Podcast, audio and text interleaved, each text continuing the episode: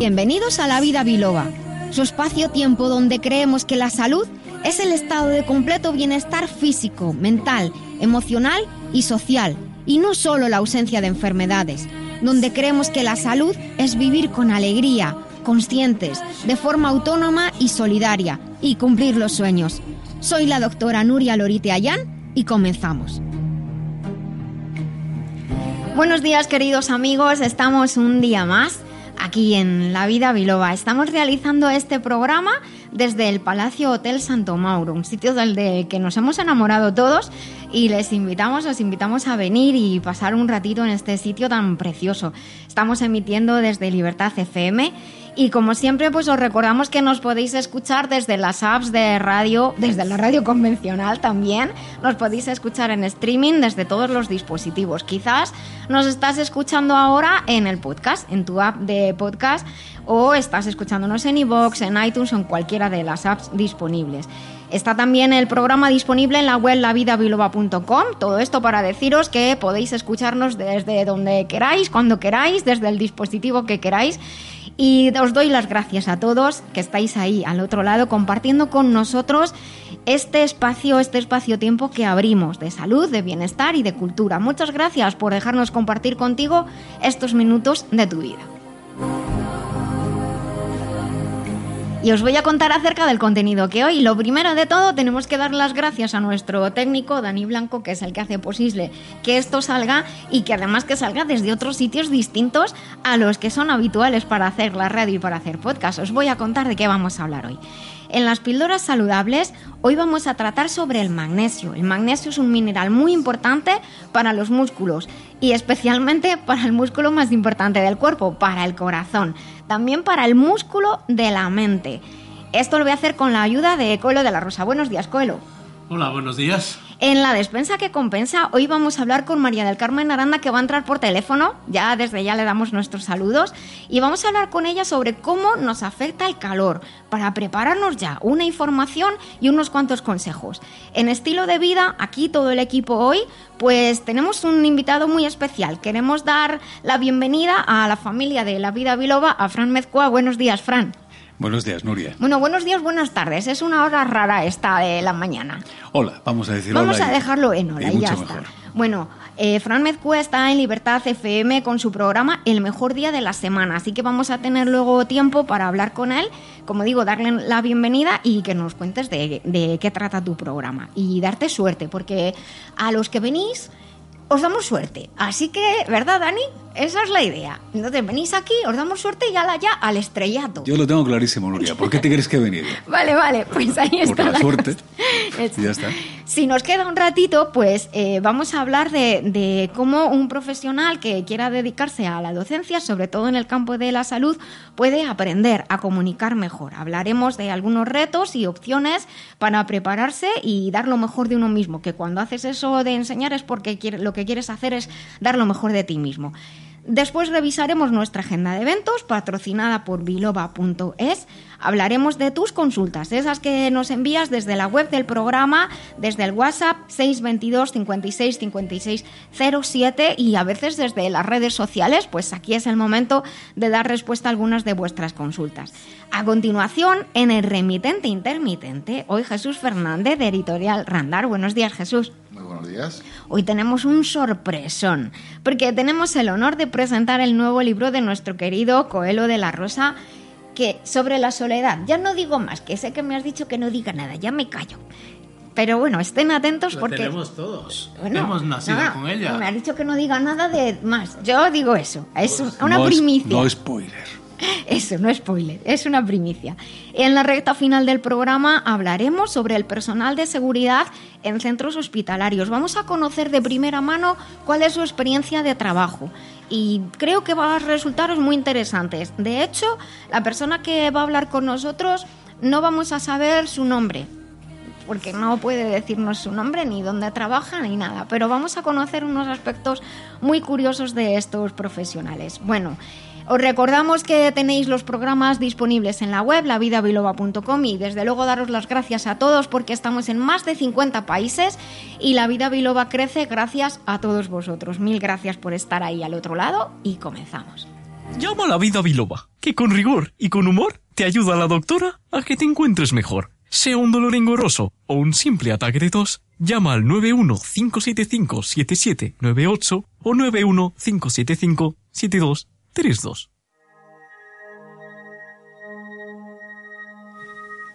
Pues estamos en la vida biloba y abrimos el programa cada día con las píldoras saludables y en esta ocasión vamos a hablar sobre el magnesio y vamos a hablar del magnesio en relación con el corazón. El magnesio es un elemento muy abundante en la naturaleza y en el organismo humano. En la naturaleza constituye aproximadamente el 2,1% de la corteza terrestre y es el componente central de la molécula de la clorofila, el pigmento verde de todas las plantas. Si nosotros en vez de hierro tuviéramos magnesio seríamos verdes. Esto es una teoría por ahí un poco extraterrestre, se ríe Dani, pero es así. Pero no somos verdes porque no tenemos magnesio. En el terreno de la nutrición, el magnesio ha sido clasificado como uno de los macroelementos, porque las necesidades diarias del organismo son de más de 100 miligramos al día, que puede parecer muy poco, pero os aseguro que es un montón. Desde el punto de vista específicamente químico, el magnesio existe solo en una forma de eh, elemento metálico bivalente. En su forma ionizada tiene dos cargas positivas para los que os guste la química. De modo que cuando vemos Mg, que es el símbolo del magnesio, y luego un 2 más, significa que estamos hablando del ion, concretamente de un catión. En el organismo humano, el magnesio es el segundo catión, porque tiene cargas positivas, más abundante entre los que están dentro de las células, los intracelulares es el segundo, porque el primero más abundante es el potasio, que solo tiene una carga positiva. Y es el cuarto más abundante en la totalidad entre todos los cationes o elementos con cargas positivas. Este mineral desempeña un papel muy importante en muchas funciones metabólicas y más notablemente entre esas que están relacionadas en la producción y el uso de lo que se llama ATP, que seguramente habéis visto de hecho en algunos complementos nutricionales. Se llama trifosfato de adenosina. El ATP es trifosfato de adenosina. Es un proveedor de energía como sería, os diría que es una molécula que lo que hace es almacenar energía. Es muy curiosa y en los enlaces de ATP se almacenan, como digo, energía y luego se va rompiendo y se va liberando energía, una especie de vía biológica que tenemos. La, la, alteración en el equilibrio del magnesio se puede producir con distintos signos, síntomas y algunos estados incluso patológicos, especialmente relacionados con el sistema cardiovascular, aunque como he comentado sus funciones abarcan un amplio rango de variedad eh, en el organismo. Generalmente lo que encontramos son situaciones de deficiencia. Es muy difícil encontrar situaciones de exceso de magnesio en el cuerpo. Solo el 1% del contenido en el organismo está presente en el suero sanguíneo, mientras que el resto se va a encontrar en tejidos blandos y en los huesos y dentro de los tejidos blandos principalmente en los músculos, pero es intracelular, por lo tanto, dentro de las células. Dime, Pueblo. Sí, Doctora, doctora Nuria, ¿en qué situaciones puede ayudar el magnesio al corazón? Pues mira, como he comentado, el magnesio es muy importante para los músculos. De hecho, ayuda a una correcta relajación para una adecuada contracción. Y el músculo más importante del cuerpo, obviamente, es el corazón. Es muy importante que tengamos en cuenta una cosa y voy a explicar de manera muy sencilla para los que hacéis deporte. Siempre se dice que estirar es muy importante. Un músculo se contrae en la misma medida que es capaz de relajarse. Por lo tanto, el magnesio, como ayuda a que un músculo esté relajado, también ayuda a una contracción adecuada. Y obviamente necesitamos que el corazón pueda contraerse bien y relajarse bien. El magnesio tiene un papel muy importante en el funcionamiento tanto del corazón como de los vasos sanguíneos. Por ello, por ejemplo, en casos como arritmias cardíacas o en la insuficiencia cardíaca congestiva, también en la hipertensión, en la arteriosclerosis y en los infartos de miocardio, el magnesio es un mineral muy importante. ¿Cuál es, eh, Noria, cuál es realmente el papel del magnesio en este caso? Pues mira, eh, este mineral, el magnesio, es esencial para la correcta función del corazón y de los vasos sanguíneos, como ya hemos comentado, principalmente a través de la producción, de participar en los mecanismos de producción de la molécula que hemos dicho de ATP, almacena energía. Y también su presencia es necesaria como activador de la enzima esto es un poco raro, sodio-potasio ATPasa. Es una enzima que opera junto con en la bomba sodio-potasio. Eh, aquí el magnesio colabora en el mantenimiento de la concentración intracelular, o sea, dentro de la célula, la concentración normal de otros minerales, no solo el suyo, sino también de otros minerales como el sodio y el potasio. Y facilita el funcionamiento de la bomba sodio-potasio que está en la membrana celular se mantiene el adecuado equilibrio iónico. Recordemos que somos como pilas con patas y los niveles de, cargas positivas y negativas en unas u otras zonas de los tejidos de las células nos ayudan a que podamos realizar nuestras funciones correctamente. De hecho, el magnesio facilita el mantenimiento también, fijaos, de la conducción, de la transmisión de información que va a dar lugar también a cambios eléctricos de la misma manera que por un cable gracias a que se mueven las cargas eléctricas, se transmite la electricidad, la información, la luz, pues en nuestro organismo es exactamente lo mismo. Si ocurriera que hay falta de magnesio, se pueden dar eh, anormalidades en lo que se llama el potencial de la membrana de todas las células, pero concretamente del corazón, que es lo que me has preguntado. Y esto puede provocar inestabilidad eléctrica y arritmias cardíacas. Recordemos que el corazón tiene su propia central eléctrica, de hecho. Dime. ¿El magnesio ayuda en los casos de hipertensión? Es muy importante y es muy importante que lo tengamos en cuenta porque muchísima parte de la población que es hipertensa no sabe que es hipertensa y el magnesio desempeña un papel importantísimo para el mantenimiento de los niveles normales de la presión sanguínea. Los efectos terapéuticos de este, de este mineral de magnesio en los síndromes asociados con la hipertensión fueron también de hecho conocidos, fíjate, en el embarazo ya en el siglo XIX. Las personas con hipertensión en edad, ya de edad avanzada eh, pueden ayudarse del magnesio para regular también esta, su tensión arterial. Y hay que tener cuidado también eh, por ciertos tratamientos diuréticos para que no signifique una pérdida de minerales. El magnesio tiene un papel muy importante, como hemos comentado, en el mantenimiento de los vasos, de los tejidos, que son tejidos elásticos, ayudando a que esos vasos que se endurecen a veces por la aterosclerosis puedan tener eh, en su interior transportar niveles adecuados de colesterol, el HDL que decimos que es el bueno y el LDL que decimos que es el malo. En resumen, el magnesio no solamente ayuda a que el tejido elástico esté bien, sino que la sangre circulante, al mantener unos niveles de colesterol bueno y malos adecuados, pues no se deposite en su interior. O sea, es una doble protección de los vasos sanguíneos. Así que eh, hablaremos de otras acciones del magnesio. Hoy quería destacar las acciones del magnesio en relación con el funcionamiento del corazón y recuerden siempre, si acaso se les ocurre, se, se enciende la bombilla la idea de que a lo mejor necesito tomar magnesio, pues recuerden siempre consultar con un profesional de la salud y desde luego siempre, siempre adquirir marcas de confianza.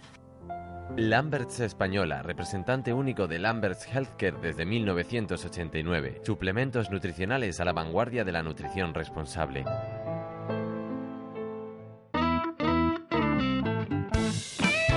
Queridos amigos, estamos en La Vida Biloba y hoy abrimos nuestra despensa que compensa para hablar del calor, del calor y cómo cuidarnos.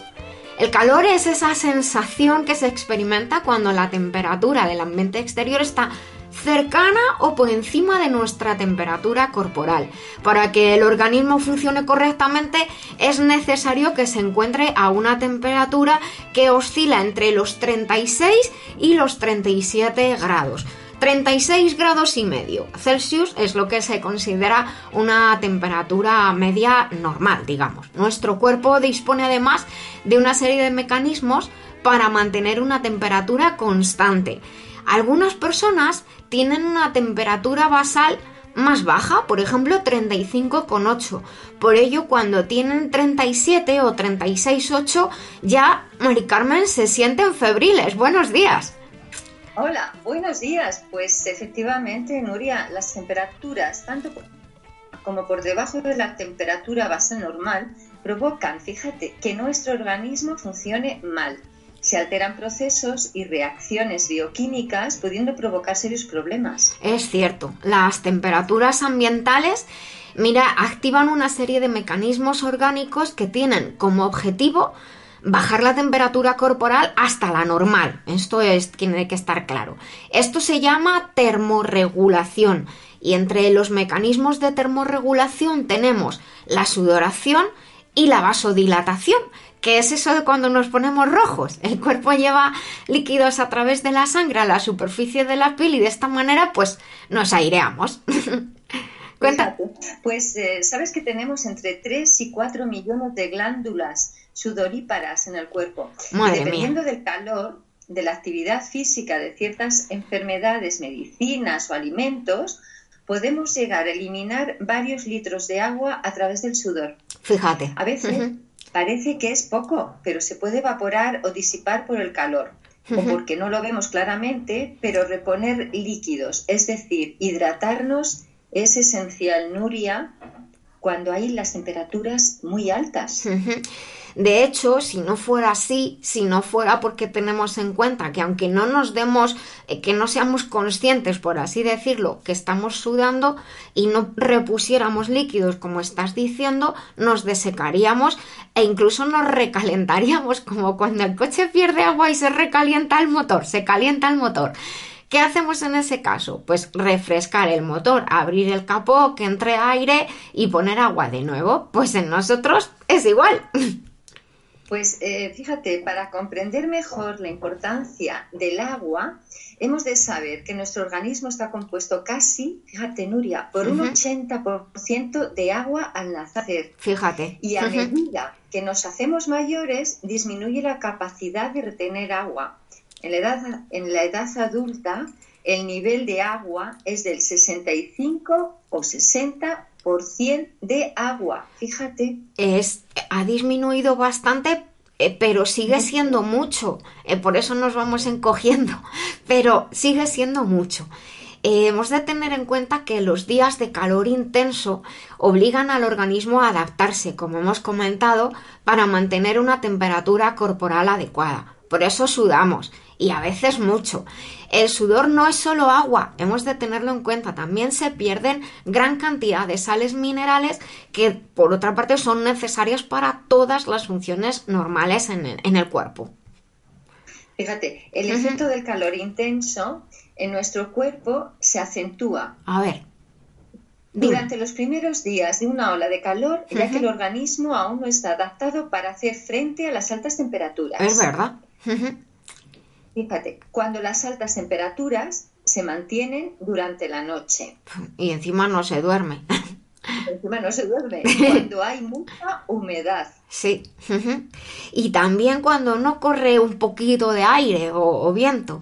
También cuando realizamos actividad física en las horas en las que hay un incremento de la temperatura ambiental, como por ejemplo a las horas centrales del día, por eso siempre se dice que no hay que hacer ejercicio a esas horas centrales del día.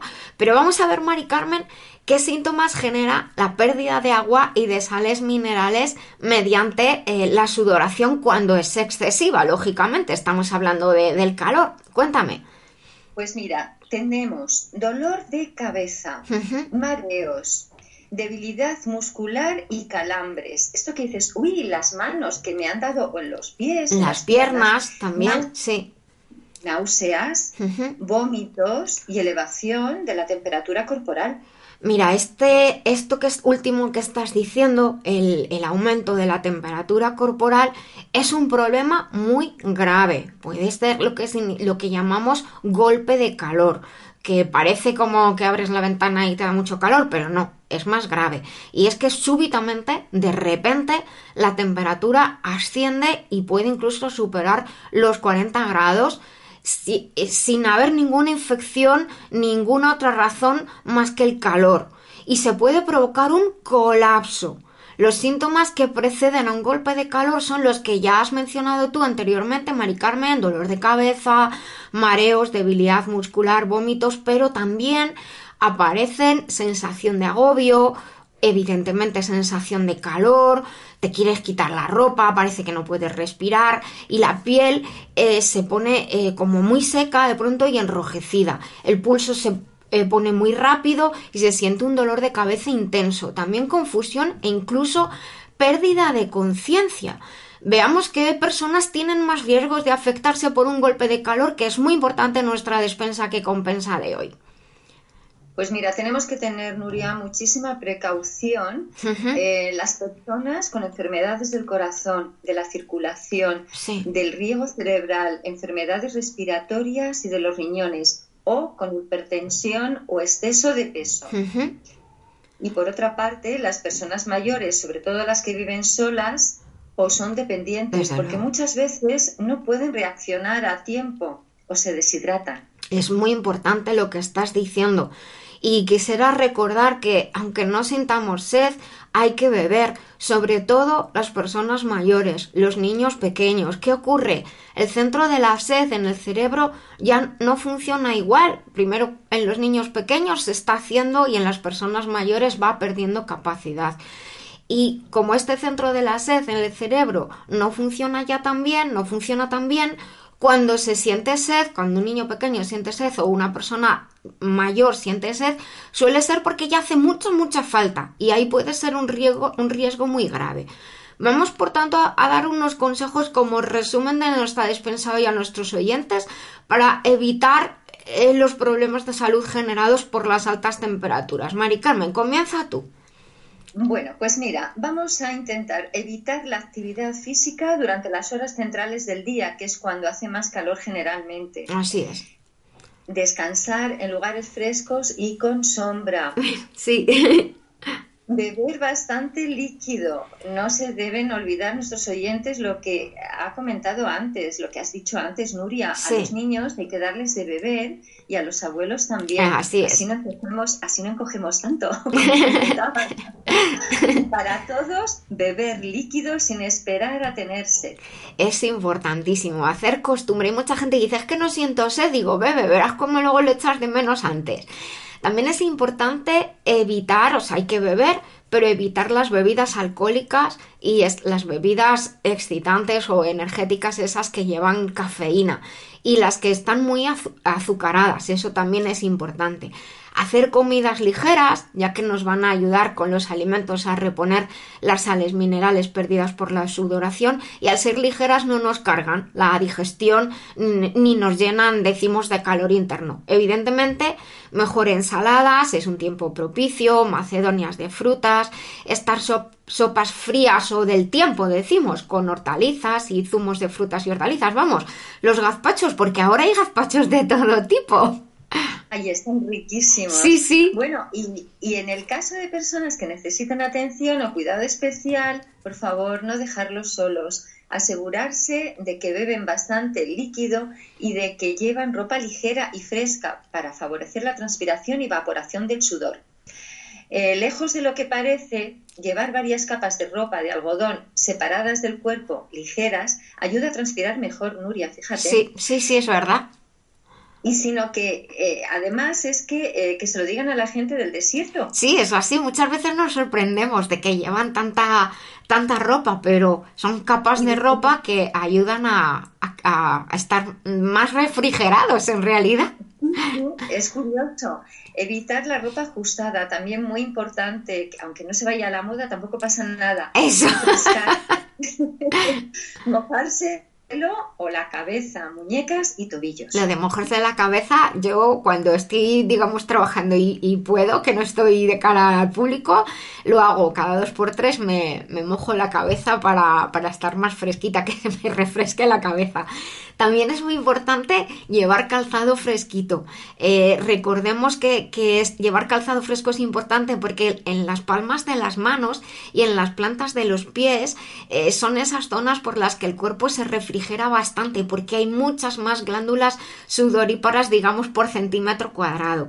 Es importante, no obstante, eh, consultar también al médico cuando llega el calor porque pudiera ser que necesitara algún ajuste de la medicación, por ejemplo, de los diuréticos, que son las medicinas que se utilizan para eliminar líquidos. Entonces, eh, los diuréticos quizás hay que ajustarlos. No está de más preguntar al médico. Y creo que tú tenías una recetita para decirnos. Ay, sí, me encanta, me encanta, Nuria. Mira, eh, hay que coger el zumo de dos limones o una naranja grande dos litros de agua, ¿Sí? una punta de un cuchillo de sal. Sí. Una punta de un cuchillo de bicarbonato. Ay, todo esto mezcladito. Todo esto.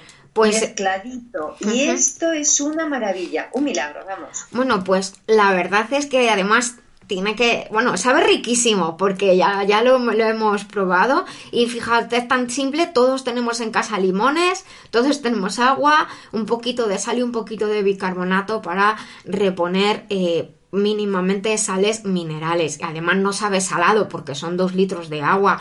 Así que es una especie de limonada o suero fisiológico diluido que nos ayuda a, tener un poquito más de sales minerales durante el verano. No es la misma receta, si se han fijado, no es la misma receta que la que decimos para cuando tenemos diarrea, por ejemplo, en la que sería un litro de agua. ¿eh? Aquí estamos diciendo dos, pero eso es una limonada más, eh, más cantidad de agua y unas poquitas sales minerales para mantenernos. Y nada, eh, aparte de darle las gracias a Mari Carmen por habernos explicado esta recetita, yo os invito, junto con mis compañeros, aquí en La Vida Biloba, que visitéis la web lavidabiloba.com. Tenéis en el menú las secciones del programa y en la despensa que compensa hay un montón de recetas de jugos o smoothies, como se dice ahora, fresquitos, que bueno, pues nos vendrán bien y, os invito a que echéis un vistazo para eh, combatir el calor. Y también invitamos a nuestros oyentes, Mari Carmen, a compartir sus recetas.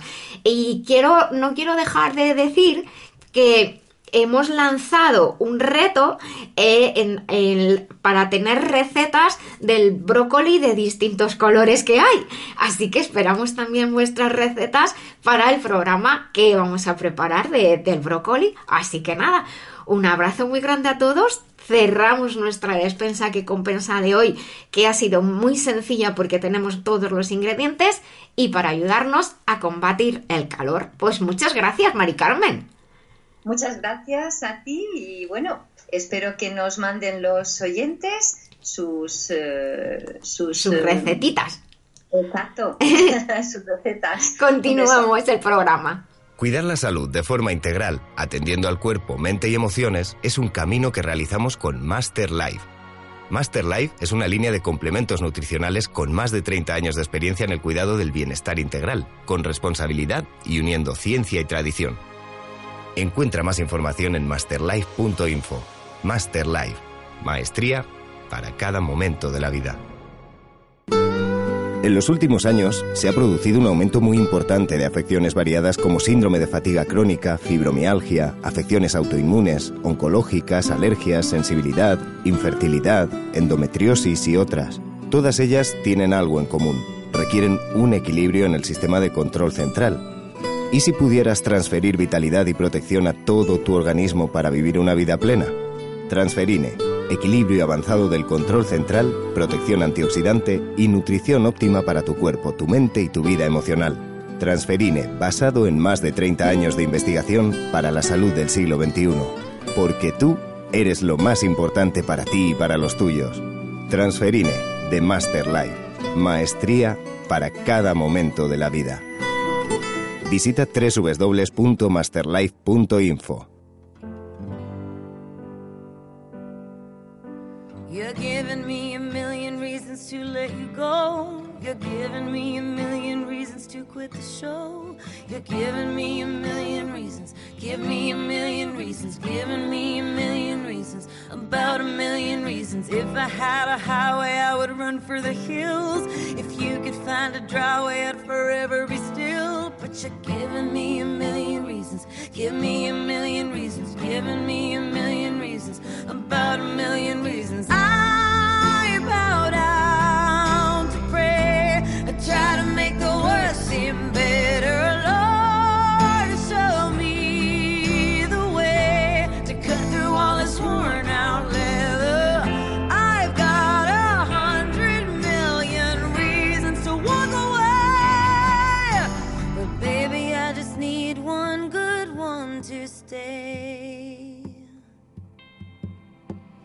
Head stuck in a cycle, I look off and I stare. It's like that I've stopped breathing, but completely aware. Cause you're giving me a million reasons. Give me a million reasons, giving me a million reasons. About a million reasons. And if you say something that you might even mean, it's hard to even fathom which parts I should believe. Cause you're giving me a million reasons. Give me a million reasons, giving me a million reasons. About a million reasons.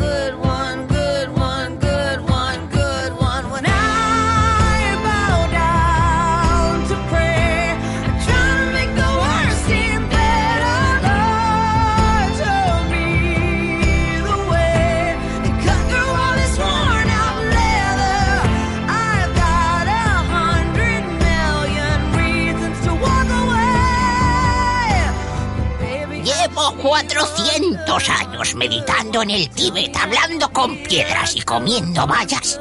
Y resulta que al final la que más me ha ayudado ha sido la doctora Nuria. En la vida biloba. En Libertad FM.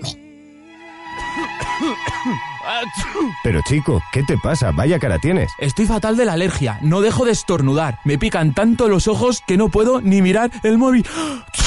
Ah, pues yo tomo Alsen. Y nada, lo llevo genial. ¿Alsen? ¿Para la alergia? ¿Y no te da sueño? ¿Qué va? Alsen de Masterlife es completamente natural. Disminuye los síntomas de la alergia y no adormece. Lo tienes en www.masterlife.info. Pues voy a comprarlo ya mismo. Ya estás tardando. Alsen de Masterlife. Evita los síntomas de las alergias con naturalidad en masterlife.info.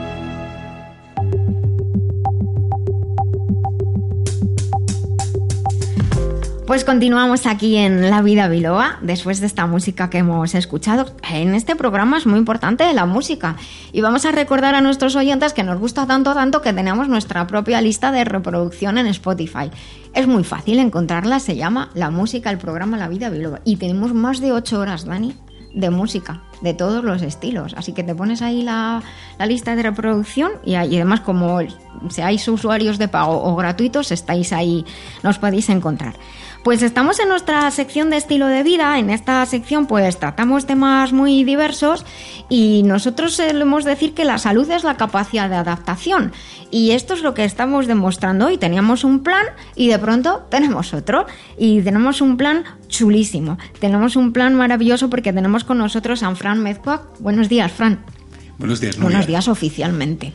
Te hemos presentado al principio, Vaya, pero ahora oficialmente. Vamos a decir hola y así ya no nos... Ni buenos días ni buenas tardes. Ni buenos días ni buenas Hola. tardes. O buenas noches, porque a lo mejor nos están escuchando a las tantas de la mañana, como uno y yo que tengo enfrente ya sabemos que somos muy nocturnos. Uno, Eh, uno que tienes enfrente que se llama Dani, ¿no? Dani, Dani, es, es que Dani y yo a veces estamos aquí, nos mandamos cosas y yo digo, bueno, espero que no lo esté leyendo. Y responde, me responde a No, las pero- 3 de la mañana, digo otro como yo. Pero no eres la única. Yo muchas veces Eso me he comunicado con él. A las 3 de la mañana nos estamos pasando Sí. WhatsApp. ¿Qué tal? ¿Cómo llevas esto? Ya, ya estoy terminando. Sí. lo apunto. Pero ¿por qué eres nocturno normalmente o...? No, no soy nocturno. Lo que pasa es que a veces tenemos que grabamos el programa y entonces tienen que salir contenidos y estamos ahí a última hora haciendo montajes de las entrevistas.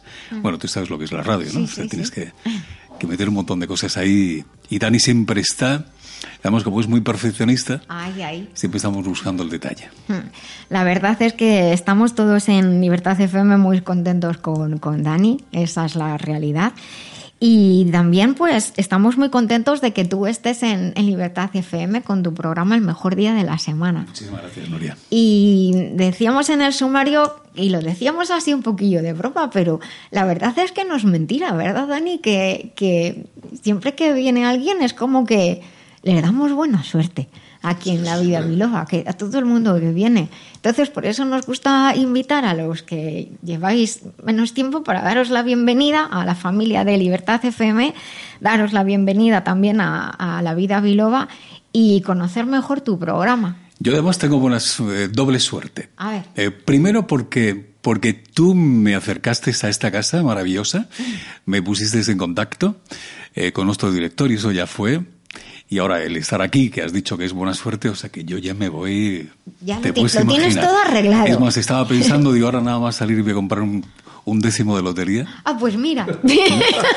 Pues sí, buena suerte, buena suerte, pero tienes que comprar, ¿no? Vamos juntos, no vaya a ser que te toque a ti y a nosotros. Yo voy a comprar el décimo y lo comparto con vosotros. Vale, pues cuéntanos tu programa. Eh, Mira, tú decías antes una cosa muy bonita y es verdad. O sea, mm, me gusta hablar de mí, hmm, pero a mí me gusta hablar de, me gusta hablar del programa porque Claro. forma parte de mí. bueno, ¿eh? pues háblanos de tu programa. Y si no, le ponemos a Dani que nos cuente. ¿Cómo es, cómo es el programa, Dani? Bueno, eh, lo primero, buenos días, buenas tardes. Buenas noches.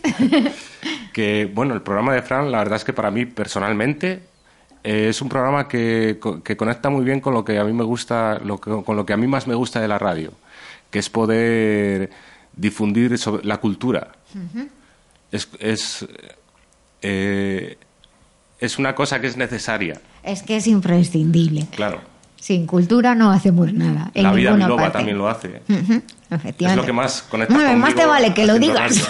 No, este- yo creo que lo saben, ¿no? Los Lo sabemos lo ya, lo saben ya nuestros oyentes.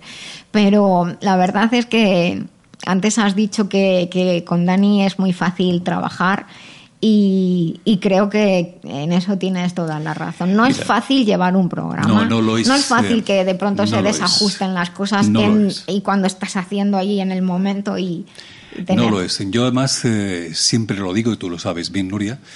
Es, es importante preparar un programa, llenarlo de contenidos sustanciosos, pero para mí la, la clave del éxito es quién tienes de técnico porque es quien realmente te permite ¿no? llegar. Efectivamente. Si no hay sensibilidad para entender lo que estás contando o para, o para dar forma a eso que estás contando, es muy difícil. Es como tener un, un coche, un Ferrari y tener un mal conductor. Pues O un mal editor, ahora que O estamos editor. aquí a Jesús. A lo mejor tienes un libro maravilloso, un texto maravilloso y, y luego no. Que por cierto, estaba disfrutándolo porque es de las pocas impresiones, además, yo disfruto mucho con la, con la tipografía, con el Sí. papel, con el, con el tipo de letra, con el espaciado, lo cuidado que está el libro. Sí, sí, que es habitualmente que. coges, coges libros y esto ya no esto ya no, no hay esa magia, ¿no? El coger este libro y ver el tipo de papel, lo cuidado que está, el tipo de impresión que tiene, la, la elección de la tipografía, a mí me parece fascinante. Mira, eso te hace una puntualización por la parte que me corresponde como editor, ¿no? Es decir, yo ya llevo muchos años como editor y a mí me gusta lo que es la maquetación, el diseño, las líneas cortas, la línea de viudas. Es decir, en general todo tiene su porqué. La tipografía en este caso es una, una gramo, exactamente, es un cuerpo 12 y medio. ¿Qué ocurre? Ahí todo tiene, está estudiado. La tipografía, pues la, la lectura tiene que ser fluida. La tiene- Garamond está creada, de hecho, para que fuera una let- un, tipo, un tipo de letra que fuera fácil leer, ¿no? Sí, Según- así es, efectivamente. A ver, ten en cuenta una cosa. Yo te voy a poner ejemplos prácticos. Times, para la, la prensa escrita, lo que es el- de- los diarios. ¿Por qué? Porque son noticias cortas y eso realmente no te cansa la vista. Sin embargo, con un libro, A al mí meter... no me gusta esa letra, fíjate. Ya, pero La es que lo, un poco de es manía. lo que hay. Ya, ¿no? ya, sí. Eh, ir- ir- Que no te gusta, no te No, gusta, no me gusta. Ya, pero como Enrique, Sí, ¿no? no, no, Jesús. Jesús. Jesús. Pero como dice Jesús, es la, Es la- la letra, es la- pero es la letra que te permite leer, porque tiene abajo una cosa que se llama serifa, Sí, que es lo sí, que te sí, permite no encarzar las palabras esa- y no te Así no es, efectivamente. mucho. Y luego, por Para ejemplo, mis textos, eso es otra cosa. y luego, por ejemplo, la tipografía Garamond es una Sí. tipografía muy legible y no os molesta la Y vista. no te cansa, y es Es una letra, es una tipografía elegante. Yo lo que estaba viendo, la elegancia que tiene el texto es precisamente por la elección de la tipografía, aparte del espaciado. Sí, ¿no? y, luego, y luego tienes, por ejemplo, normalmente el espacio anterior, lo que es la sangre, que ya se llama actualmente, eh, dependiendo del ancho de columna, nosotros trabajamos siempre en cíceros, que es lo que la medida tipográfica de toda la vida, ¿no? Dependiendo del ancho de columna, se pone cuadratín, cuadratín y medio, dos cuadratines. Los que venimos de la generación antigua, que yo lo he traspasado a través de la generación que, que conozco, ¿qué ocurre? Todo tiene una métrica. La métrica es un libro. Sí, sí, ¿Qué ocurre? Hoy día, por desgracia, como tú bien sabes, aquí en el programa nuestro de La Vida Biloba, vienen muchos autores que han editado con otra serie de editoriales que muchas veces, lo siempre me pregunto lo mismo, oye, ¿Qué te parece? ¿qué te parece esto? Y yo siempre digo lo mismo. verdad, Digo, digo, ¿qué quieres que te diga? ¿La verdad o te engañe? Y entonces se los lleva ahí, se los lleva ahí a una esquina y, y les cuenta las cosas. Y le digo, ven para acá. Y algunos se cabrea, digo, claro, es que tú me estás preguntando, yo quiero que te sea sincero. Si quieres te cuento la película, mm, pero la realidad es esta. Este libro, el contenido es bueno, la redacción está bastante bien, la puntuación falta un poquito que desear, Bueno. y luego la maquetación, dejémoslo ahí, porque la persona que ha hecho esto es un copia y pega. Que es lo que estamos hablando, Jesús, eh, precisamente con, con el tema, con el trabajo de Daniel, ¿no? Eh, tú, por ejemplo, eh, Coello, ha podido hacer un libro sustancioso en contenido. De pronto se lo llevan al editor, no sabe maquetarlo bien, no le da una, una portada atractiva, ¿de qué sirve? No sirve de nada, porque no lo está vendiendo es el atractivo. claro. Luego, evidentemente, coges el libro y pasas o no pasas de la segunda página. Mm. Pero el libro ya pasa por él. Exacto. Entonces, en un programa de radio ocurre exactamente igual. Tú puedes hacer un contenido muy atractivo, pero luego necesitas ese, ese técnico que te ayuda a poder canalizar y poder llevarlo y que salga todo perfecto. Mira, o sea, yo entiendo Entonces- perfectamente tu trabajo y además no, me no, encanta. no vas a hablar tú porque te dejas de hablar. No, yo, por ejemplo, yo lo que he observado en los años que llevo en lo que es en el mundo de la radio, en este, que realmente me, soy con tertulio, no soy nada más, realmente me soy un simple... ¿Cómo que nada más? Pero si eres hiper puto amo. No, no eh, hay una cosa que, me- que lo que más me gusta es la familia de la radio. Que todos en el fondo tenemos un fondo común que es la radio, la comunicación. Y eso es una cosa que me encanta. Y yo te digo, ¿a ti te escucho alguna vez? Claro, cuando hemos entrado dice, nos conocemos de Claro. vista, sí que incluso a lo mejor hemos conocido la emisora.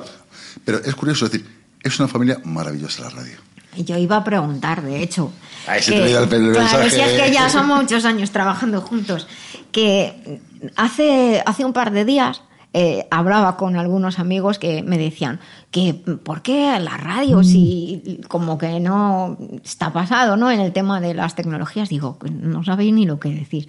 La radio es un medio mágico. ¿Qué, qué te gusta a ti más de la radio, Fran? Hombre, a mí la radio me gusta todo. O sea, primero es curioso esto que estás contando de que la radio está pasada. Mira, tenemos que entender que un 38% de la población es auditiva. Y si un 38% de la población es auditiva, ¿cómo percibe la información? Pues a través del oído. Y la radio es mágica porque permite, permite crear, es sugestiva, te, te permite crear ideas, un relato. Lo llenas de vida por la capacidad de emoción que es capaz de ponerle uno a ese relato. Pues la radio ocurre igual, llenas el micrófono de sensaciones, emociones, que haces vivir al otro la experiencia. Fran, una preguntita de hacer. Eh, ¿Cuánto te cuesta a ti realmente hacer un programa? Porque acá, de- de- tú tienes un programa de X horas, pero detrás de eso hay muchísimo trabajo. El trabajo de la retaguardia. Lo que estábamos hablando tú antes, que a ciertas horas de la mañana, tú con Dani estás... ¿Tú realmente qué tiempo tardas en preparar un programa tuyo? Mira, eh, Jesús, una, una hora, por ejemplo, de radio, yo le destino la semana entera. Por eso te digo que la gente, lo, la gente lo desconoce, efectivamente. La semana entera. Piensan O sea, que... y no solamente, no solamente, Sí. no solamente para, para conseguir el entrevistado, el entrevistado es fácil, sino para qué le preguntas a esa persona que vas a entrevistar. Pero preguntas que tengan sustancia, pregunta, preguntas realmente eh, relevantes y que aporten valor al escuchante. Mm. Y luego tienes que llenar de contenido. O sea, algo que aporte, porque llenar, yo siempre se lo digo a Dani, o sea, llenar el espacio con palabras es muy fácil, pero llenar el espacio con palabras que aporten contenido, que produzcan algún tipo de impacto, que produzcan algún tipo de emoción, que ocurra algo en esa persona, eso ya no es tan fácil. No, y efectivamente muchas personas pues piensan que, que es pues abrir los micrófonos y, y ya está, pero no, hay un trabajo muy grande detrás. Responsabilidad, hay un espacio y, hay un y una espacio- responsabilidad muy grande porque al fin y al cabo, si fuera que hablamos nosotros, pues aquí queda entre nosotros, pero estamos, nos están escuchando muchísimas personas y, y tenemos una responsabilidad con lo Quiero que hacerle decimos. una pregunta, Fran. Es que por curiosidad, más que todo, ¿cuál es el mejor día? Claro, tenemos de, en la semana siete día de días. la semana. Siete días de la se- ¿Cuál es el mejor día? El de su programa. El Está claro. Es que lo he hecho, lo he hecho aposta. Con esto nos ha boicoteado a todos. No, pero, pero ¿sabes? Para mí el mejor día de la semana, pues es, Es el tuyo. Es el domingo, es el martes, es el lunes. Son todos. Son todos que realmente, como decía Jesús cuando hacía la pregunta, ¿cuánto tiempo lleva? Aquellos programas que realmente merece la pena, aquellos programas que están trabajados y que están aportando valor a la experiencia del otro. Y eso se nota, eso se percibe. Y el escuchante eso lo percibe. O sea, no es igual cuando tú llenas el espacio de palabras, el micrófono, o cuando le- directamente lo abres y sabes lo, que- lo que estás contando. Hay una gran y- diferencia, ¿no? y el Como el que escribe un El cariño. libro. El cariño, sí, el sí, cariño. pero hay mucha gente que le pone mucho cariño, pero abre el micrófono y es eh, para poner el foco sobre ellos mismos. Yo Bueno, creo que la radio, para mí, la clave no es poner el foco sobre ti, sino sobre dar el valor siempre al otro y el otro es el que está al otro lado de las ondas, en, la, ra- en su casa, que es el, el escuchante, que es el oyente, ¿no? Ese es el, el verdaderamente, verdaderamente significativo. Yo incluso cuando llevamos a gente que tienen que hablar de un libro, a mí lo que menos me interesa es que hablen del libro, sino que aporten valor a eso que estás contando. Claro. ¿Mm? Porque realmente el- la gente es decide si, si conecta o cierra el, El- el- el el- aparato de radio o la app O se cambia. o directamente se cambian, ¿no? Nosotros- Entonces hay que pensar siempre en el otro, Nosotros dar decimos- valor y la gente y la gente con el tiempo eso lo valora muchísimo. Nosotros solemos decir, nuestros, nuestros oyentes nos habrán escuchado mucho esta frase, que, que decimos que, que de verdad, de verdad, la vida biloba es para quien lo escucha, porque para hablar nosotros nos iríamos a un bar y estaríamos hablando tan tranquilos, ¿verdad, Dani? Y, y, sin embargo, pues lo hacemos con todo el cariño del mundo, atendiendo a las peticiones que nos hacen y a ti pero- también te piden cosas. Eh, te preguntan, me gustaría tratar esto. ¿Te ha pasado alguna vez que, que alguien te haya pedido algo en concreto? No sé. No, lo que pasa es que mm, nosotros estamos eh, muy en contacto con la gente de la calle, que es como tienes que estar, ¿no? Mm. Sí. Entonces un poco vas cogiendo ese pulso y siempre intentas dar algún tipo de contenido que, que dé valor a la experiencia del otro. Siempre, Mm. Bueno, la verdad es que es muy siempre yo digo que siempre algo que haga un- para que en tu vida ah, haya algo que dé un clip, tiene que haber antes un clap. ¿Sabéis una cosa que, que a veces pienso cuando, cuando dicen esto de la radio, ya no sé qué? ¿Habéis visto la serie esa que se llama Falling Skies? Bueno, una de estas de una, un, un- se acaba el mundo, invaden los extraterrestres, lo típico de siempre. Y de pronto, pues claro, no hay internet, no hay nada, no hay, no hay ni electricidad. Y lo que empiezan a aparecer son las antiguas emisoras de radio. Y entonces digo, Jolín, yo cuando era pequeña, esto no os lo he contado nunca. Mira, Jesús, apunta. Una cosa que no he contado nunca. Mi padre era radioaficionado. A mí me fascinaba Pues aquello yo te- de hablar con los camioneros. Pues no te rías, porque yo hacía la revista URE, que era... La unión de radioaficionados españoles. Pues efectivamente. ¡Qué bueno! es verdad. Es decir, esa- por eso, mira, yo, por ejemplo, una pregunta que le quiero hacer a Fran. Fran, normalmente, si te das cuenta, aquí ahora mismo no tenemos guion, realmente estamos del tú a tú, que es realmente que es lo bonito, que es sacar el jugo de la persona, ¿no? Eh, tú con tus contertulios, las personas que llevas entrevistas, ¿es previo a guion o, la- o vas improvisando? Que es que no es fácil, ojo. mm. No, mira, eh, O ambos. yo digo, yo digo que la manera, la mejor manera de improvisar es no improvisando. O sea, yo incluso a, a los invitados siempre les paso las preguntas. Porque me interesa mucho eh, que sea un contenido preparado, que sea un contenido meditado, que sea un contenido reflexionado. Y eso lo valora el oyente. Sí, nosotros O sea, también. improvisar porque- está muy bien, pero no estamos haciendo un Pero- debate intelectual para ver lo que sabemos. Sobre, sobre una base Claro. que, que efectivamente siempre se dice, es mejor tener un guion y, y romperlo, pero, pero tener además muchas veces, si no cuando entrevistas a alguien que a lo mejor es ese momento, ese tiempo tan específico que, que le ofreces, y yo hijo, tenía que haber dicho esto. Mm. Y, y claro, y encima ahí todo queda grabado. Entonces es importante eso que, que estás comentando. Pero, pero el guion tiene que estar. Luego, si tienes ahí la pregunta clave, importante, para que no se te escape, directamente la haces y aprovechas la oportunidad. Y si tienes que improvisar, improvisa. Si se ha caído el mundo y tienes que improvisar, improvisa.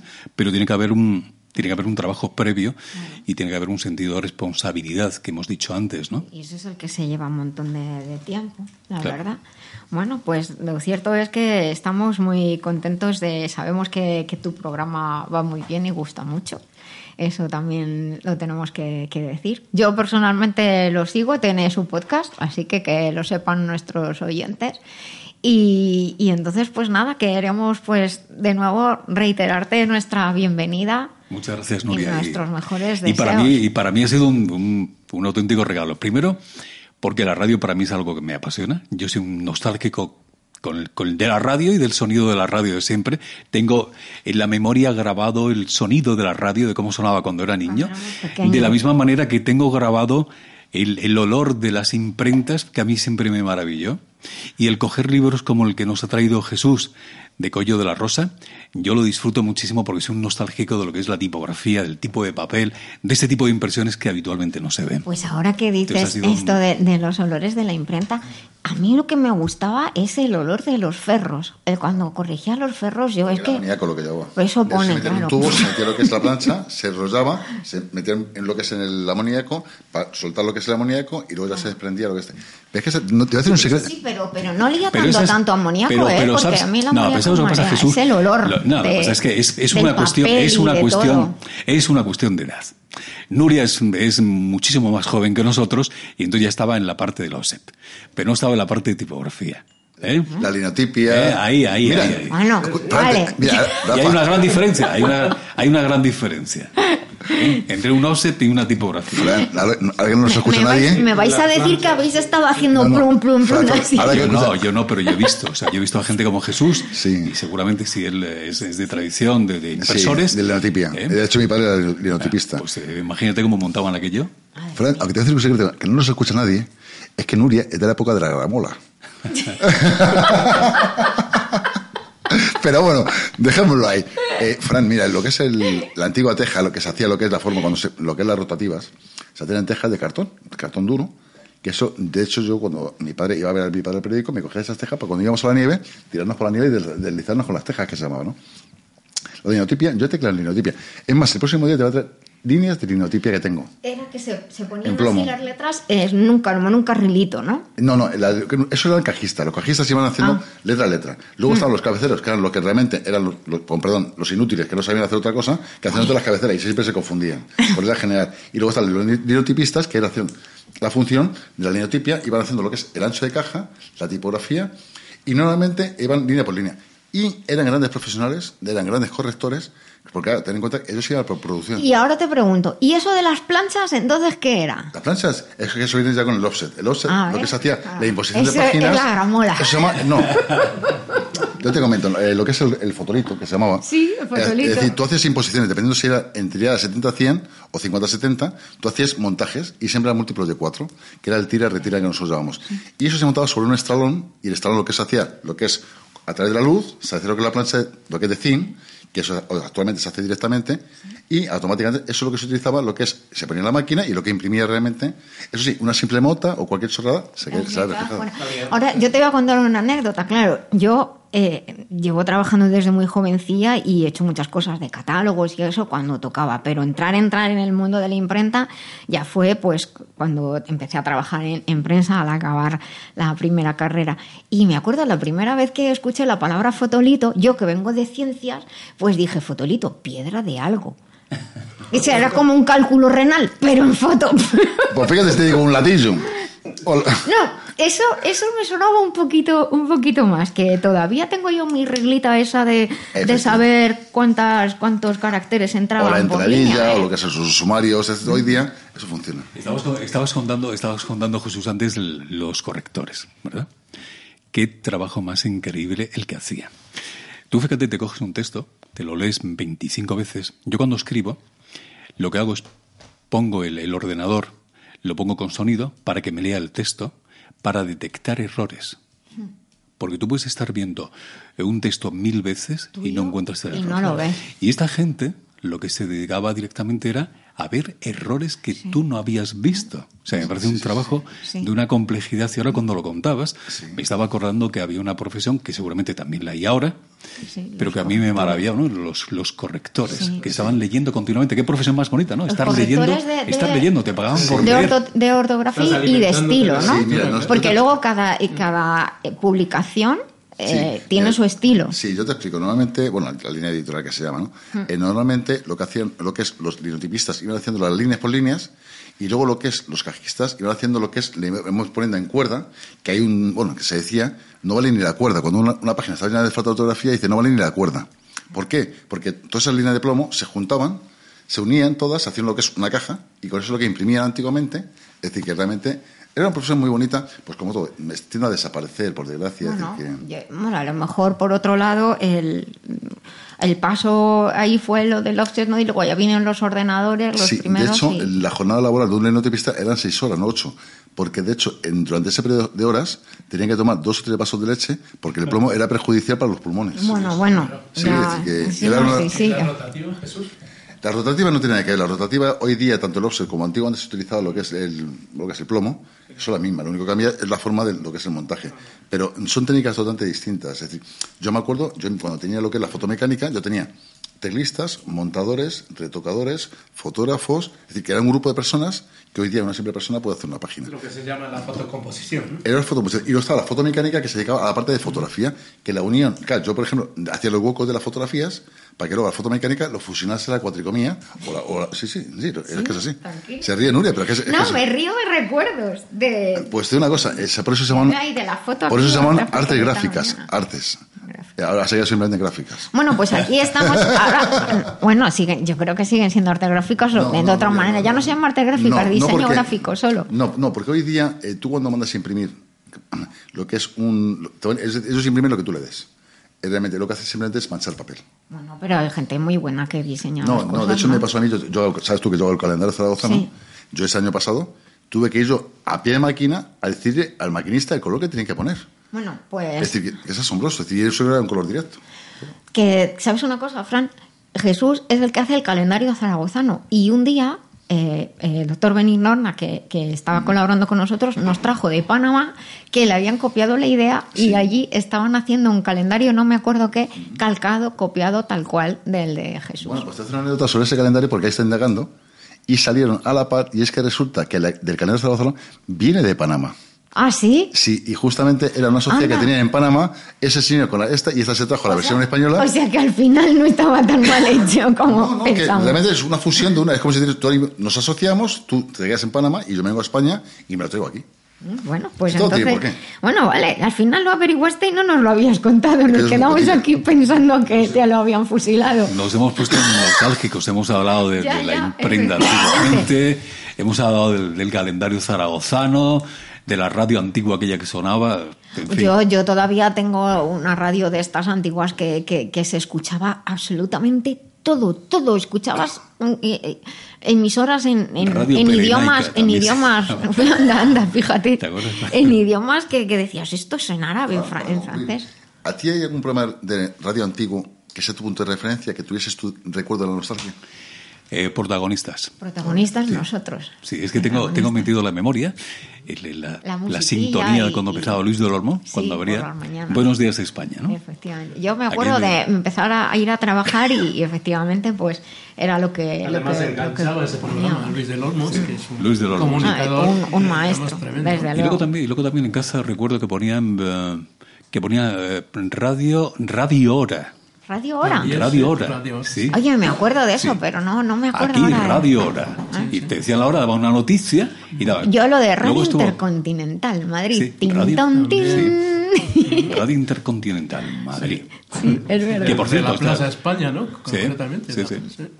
Eh, Qué, qué viejos somos. Pues la Inter estaba por aquí cerquita donde hoy nos encontramos.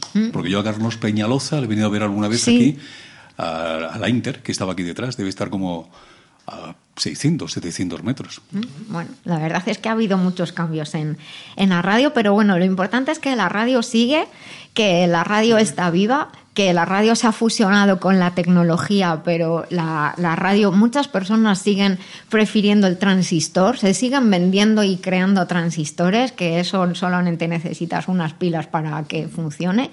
Y además, pues nada, a los jóvenes que nos escuchan que la aprendan a utilizar, porque si hay un día que tenemos un cataclismo mundial, pues al final tendremos que aprender a ese lenguaje de los radioaficionados para poder hablar en clave y hasta el morse si me apuras. Y que tenemos que adaptarnos a, los nuevos los tiempos. tiempos. Esto, esto yo lo No hablo es muchas veces incompatible, con- a mí me encanta. Con Dani yo lo hablo muchas veces. Sí, la radio sí, pero la radio también se tiene que adaptar a las nuevas tecnologías. Por ejemplo, para mí es una auténtica maravilla el estar aquí. Claro, yo ahora entiendo por qué todos os venís para aquí, para hotel.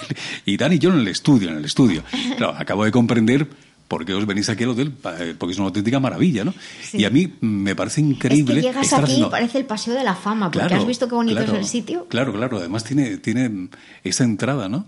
Que, que la mayor parte de los de los sitios no tiene. A mí me decía Gata Ruiz de la Prada que el, el truco para un buen negocio es que tenga un pequeño patio. ¿no? Lo que te estaba dando.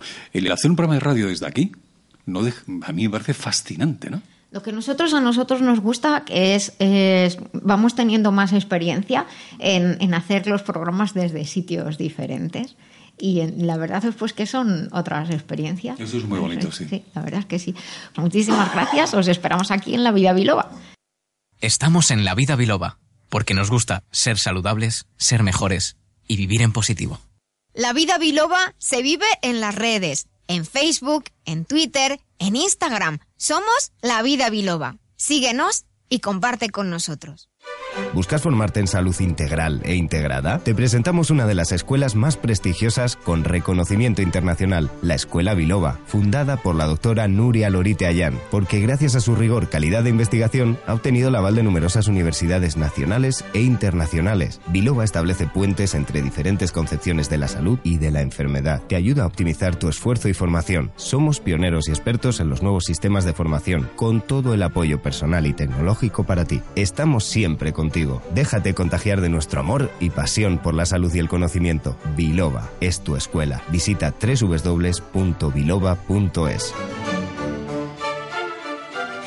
Sed bienvenidos a esta segunda parte de La Vida Biloba. Muchísimas gracias a los que se incorporan en este momento y gracias a los que estáis con nosotros desde el principio. Es el momento de decirles a vuestros amigos y conocidos, oye, que estoy escuchando La Vida Biloba, para que se incorporen aquí a, a la sintonía de Libertad FM.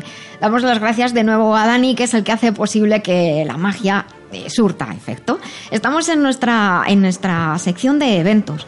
Si tenéis algo interesante que queréis que comuniquemos, no, lo tenéis más, no tenéis más que mandárnoslos desde la web lavidabiloba.com o un WhatsApp al 622 56 56 07. Os recuerdo que de vez en cuando pues visitéis, o todos los días, nuestra página de Facebook, porque de hecho ahí colgamos cosas que nos vais mandando, de conferencias, de eventos, pues yo os cuento algunas cosas.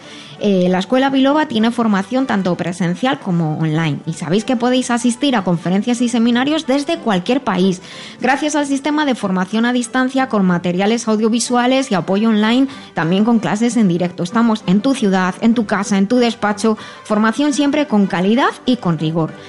Hay una novedad que llevamos haciendo en los últimos meses que es el programa Premium para profesionales. Esos que quieren ser profesores o esos profesores que ya tienen sus escuelas y desean además pues aprender a comunicar bien, llegar a sus alumnos bien e incluso quizás conseguir avales universitarios. Te podemos ayudar con un programa personalizado, individu- individualizado, un programa de mentoría para prepararte a ti y preparar tu escuela para alcanzar el nivel, ese nivel que exige un aval universitario.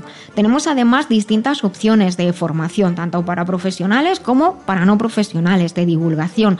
Quizás tienes síndrome de fatiga crónica o fibromialgia y te apetece saber un poquito más, pues hay un seminario específico. También hay un seminario sobre endometriosis y cuidado integral. Hay un programa muy bonito que es el programa de atención integral al cáncer, Probiatic. Hay otro súper interesante que es cómo hacer un, tener un botiquín natural en casa. Todos tenemos un botiquín, pues ¿por qué no tener un botiquín, un botiquín natural en casa? Y además, pues bueno, la estrella de, los últimos tiempos, que es el, el programa en experto método LOCAT para el cuidado del sistema locomotor bajo alta demanda, avalado por Bircham International University, un programa hecho por y para profesionales. Todo el contenido, toda la organización, toda la información la tienes en la web, pero nos puedes pedir información de lo que desees. Y eh, os recordamos que está abierta la preinscripción para la nueva edición ya de después del verano del Máster Mujer y Salud Integradora. Este programa, desde luego, es una preciosidad. Os invito a que echéis un vistazo y además se puede ir haciendo por módulos. Así que más fácil imposible. Y también os recordamos que en la web eh, tenéis también los vídeos sobre pues, conferencias, enlaces, entrevistas, Tenéis un montón de cosas. La web, lavidabiloba.com, os ofrece muchísima información, mucha más información extra sobre todas nuestras secciones. Y una vez más, recordaros que si os gusta la música tanto como a nosotros, en Spotify tenéis nuestra lista de reproducción. La música del programa Biloba, para acompañaros cualquier día de la semana, en cualquier momento. Manolo, pásame un poco de esa botella que pone la vida biloba. Mucho mejor. Mamá, mamá, mi vida caída. Tu mami no está. Doctora Nuria, doctora Nuria. Pues estamos en esta sección de la vida biloba donde respondemos a algunas de vuestras preguntas, consultas que nos llegan desde la web lavidabiloba.com, también nos llegan desde las redes, muchas nos las enviáis nos las enviáis por Facebook o por Twitter. Y también os recuerdo que tenéis un WhatsApp el 622 56 56 07 con el 34 si nos escribís desde fuera de España. Así que ya sabéis, por las redes, por Facebook, por Twitter, donde somos arroba la vida biloba, pues nos podéis enviar vuestras consultas y desde luego desde el formulario de contacto de la web. También queremos decir que nadie es identificado en las consultas eh, los nombres siempre los cambiamos y la persona que escucha la consulta pues ya sabe quién es. Entonces, pues con esta, esta sección de consultas gratuitas pues pues así, os echamos una manilla y, y, lo hacemos con mucho cariño para poder ayudaros a que os sintáis mejor. Así que, Mari Carmen, cuéntame qué tenemos esta semana. Pues eh, mira, Nuria, tenemos eh, la primera consulta que voy a leer ahora mismo y dice así. Hola, quiero saludar a todo el equipo. Muchas gracias por amenizarnos la mañana y ayudarnos a aprender. Felicidades, doctora Nuria, por su programa. La sigo desde hace muchos años. Me llamo Marita, tengo 46 años y trabajo en una empresa llevando temas de administración y personal. Y la verdad es que llevo una época muy estresada y un poco aburrida de este trabajo. Me doy cuenta de que moverme me cuesta, me duele la espalda y las rodillas y parece estuviera atascada, como poco flexible. Mis análisis están bien, no tomo ninguna medicación. Me gustaría empezar a tomar algo de lo que usted recomienda. Si es tan amable, estaré pendiente a sus consejos. Un abrazo y gracias de nuevo. Pues nada, muchísimas gracias por, por esta pregunta, por la confianza, ya son muchos años, así que siempre muchísimas gracias por la confianza que, depositan en, en, nosotros. Bueno, pues me, me, me, hace, así va a decir la palabra gracias, pero bueno, me da como un poco de, de, penilla, por así decirlo, esto de que uno esté aburrido en el trabajo, porque si estás estresado y encima aburrido en el trabajo, se hace muy pesado, ¿verdad, Mari Carmen? El estar ahí un montón de horas, y cuando haces algo que no te gusta, se te hace insoportable. Insoportable. Yo prefiero tener mucho trabajo para organizarme y estar mucho más activa, claro, si no Sí. es eh, dificilísimo soportarlo. efectivamente. Y, Y si encima pues hay dolor en, la espalda, en las rodillas, pues también hemos de tener en cuenta que muchas veces esto también ocurre pues por una parte por no movernos mucho, por otra parte por el propio estrés.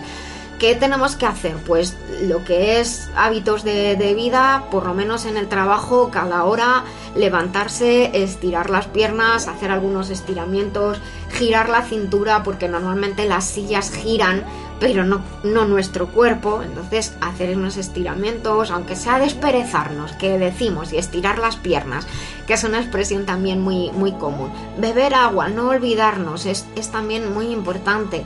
Eh, y luego como complementos le podemos recomendar eh, Colflex de la línea Master Life eh, y además asociado con Green el que tiene la etiqueta verde, el jarabe de Master Life que tiene la etiqueta verde. Con los dos vamos a ayudar justo a esta situación de, de estrés orgánico, de estrés mental y vamos a ayudar a los ligamentos, a los tendones, a los músculos, a la parte del sistema locomotor en la que ella se está quejando. Vamos a estar aportando colágeno, ácido hialurónico, que el ácido hialurónico lo que hace es absorber ese agua que bebemos en los músculos, en las articulaciones y entonces por eso nos notamos más flexibles. Con el magnesio vamos a estar más relajados. el magnesio ayuda a un correcto, una correcta contracción y relajación, sobre todo relajación de los músculos. Por eso también el magnesio hace que nos sintamos más, más tranquilos. El silicio ayuda a los ligamentos, a los tendones, junto con el colágeno, a tener el tono adecuado. Y de esta manera, asociando Colflex y Green de Master Life, pues se llevará, como digo, mejor el estrés y, este, y esta molestia, este dolor. ¿Cómo lo vamos a tomar? Pues Green es muy fácil, son 20 mililitros por la noche antes de cenar o antes de irnos a dormir, como queramos. 20 mililitros. Y Colflex es muy fácil también, viene dentro un cacito medidor, cogemos un cacito, lo disolvemos en dos dedos de agua o, o de zumo y removemos y de un trago que nos lo tomamos. Y para esos días que hay un poquito más de, dolor o de molestia, que además lo podemos llevar con nosotros, pues está el producto que se llama C Advance. C Advance contiene vitamina C, que, ya tenemos en el Colflex también, pero tenemos vitamina C y justo eh, bioflavonoides específicos para ayudar a, a, calmar las molestias. Se puede tomar una, dos cápsulas diarias, así que muy fácil. C Advance de Master Life, una fórmula que se ha renovado eh, que tiene múltiples funciones por los ingredientes que tiene, en este caso ayudará a aliviar la, la inflamación como hace la vitamina C y los bioflavonoides. Y por último, esto como idea mía, porque es al estar mucho tiempo sentada, y, y, y, sobre todo pues cuando está el calor por el verano o el calor por las calefacciones la circulación se, se, ve dañada en las piernas y a veces esto contribuye a la sensación de molestia, de pesadez, de dolor. Así que le vamos a, recomendar un extracto de birroja que es líquido o bien en, en, comprimidos en tabletas el complejo de castaño de Indias que está eh, en la web globalmedicalzone.com. El, cada uno tiene su forma de tomar. Si hay alguna duda, pues nos pueden volver a preguntar. El extracto de birroja aproximadamente son 20 gotas tres veces al día y el complejo de castaño de Indias una tableta eh, o dos al día, dependiendo. Recuerdo que está en la web globalmedicalzone.com. Son de distintas marcas y ahí eh, ellos tienen eh, justo los que, los que estamos comentando para que tengan mayor facilidad para encontrarlos. Y creo que tenemos otra consulta, Mari Carmen. Pues sí, Nuria, mira, tenemos otra consulta que dice, buenas tardes, estoy escuchando el podcast y me ha surgido la idea de consultar mi problema. Tengo hipotiroidismo. Tomo uh -huh. medicación todos los días hace unos años. De todas maneras, estoy cansada siempre y cojo bastantes resfriados. Me cuesta también mantenerme en el peso. Me falta energía. A ver qué podemos decir, Nuria. Bueno, pues mira, la, la verdad es que eh, vamos a recomendar un producto que, bueno, siempre digo que es mi, mi, tesoro realmente, que se llama Transferine. Transferine de Masterlife está ahí, tiene como encapsulados 30 años de, de trabajo y es un producto que está pensado para ayudar al correcto funcionamiento del sistema nervioso, del sistema inmunológico y del sistema hormonal endocrino. Se llama de las dos maneras. Transferine contiene 18 ingredientes que, como digo, optimizan la función inmune, nerviosa y endocrina. Que lo normal es que funcione todo perfecto. Cuando todo funciona perfecto no tenemos ningún problema. Por eso a veces cuando decimos que conseguimos un funcionamiento normal, parece que nos sabe a poco, pero cuando todo funciona normalmente, pues no notamos ningún fallo. Lo importante de este producto de Transferine, que es un complemento alimenticio, es que lo puede tomar con, con, su medicación para el problema que tiene de tiroides y justo pues le ayudará a tener eh, esa sensación que, que necesita de, de, tener más energía el sistema inmunológico estará mejor y, podrá responder mejor ante las infecciones diversas y también cuando el sistema hormonal está mejor, pues el peso se pierde mejor. Es importante porque Transferine está formado, como digo, por 18 ingredientes. Contiene tanto ciertos herbales como, por ejemplo, la rodiola, algunos hongos nutricionales como el reishi, el maitake, el shiitake, el poria, que es muy importante, ayuda muchísimo también al control del peso. Transferina es una fórmula compleja que cuando entra en nuestro organismo lo que hace es normalizar las funciones de tal manera que a cada persona cada persona tiene una experiencia cuando empieza a tomar transferina. Yo generalmente digo, bueno, no te voy a decir que cabe esperar para que tengas tu propia experiencia. En este caso, pues a esta persona simplemente decirle que puede utilizar transferine cada día. Eh, se toma muy fácil, son tres cápsulas al día, una con el desayuno, con la comida y con la cena. Eh, es compatible con la medicación, que, que esté tranquila y que, y que nada más, pues que nos cuente cómo, cómo, le ha ido, que estoy segura de que tendrá una experiencia bonita, pero me gustaría mucho que, que nos lo contara.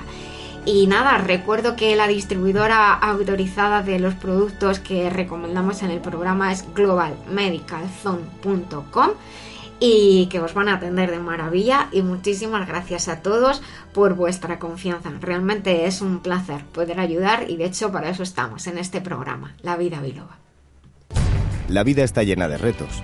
El cuerpo está expuesto a muchas amenazas, virus, bacterias, contaminación, estrés físico y mental, enfermedades con complicaciones que pueden afectar seriamente a la vida diaria. El siglo XXI nos enfrenta a amenazas de salud que nos pueden afectar a todos. Transferine ayuda al sistema de control central que incluye al sistema inmune, nervioso y endocrino, cuyas funciones aseguran que todo va bien cada segundo de nuestra vida. Transferine te ayuda cada día con 18 tesoros naturales para el mejor momento de tu vida, este. Transferine de Master Life. Maestría para cada momento de la vida. Visita www.masterlife.info.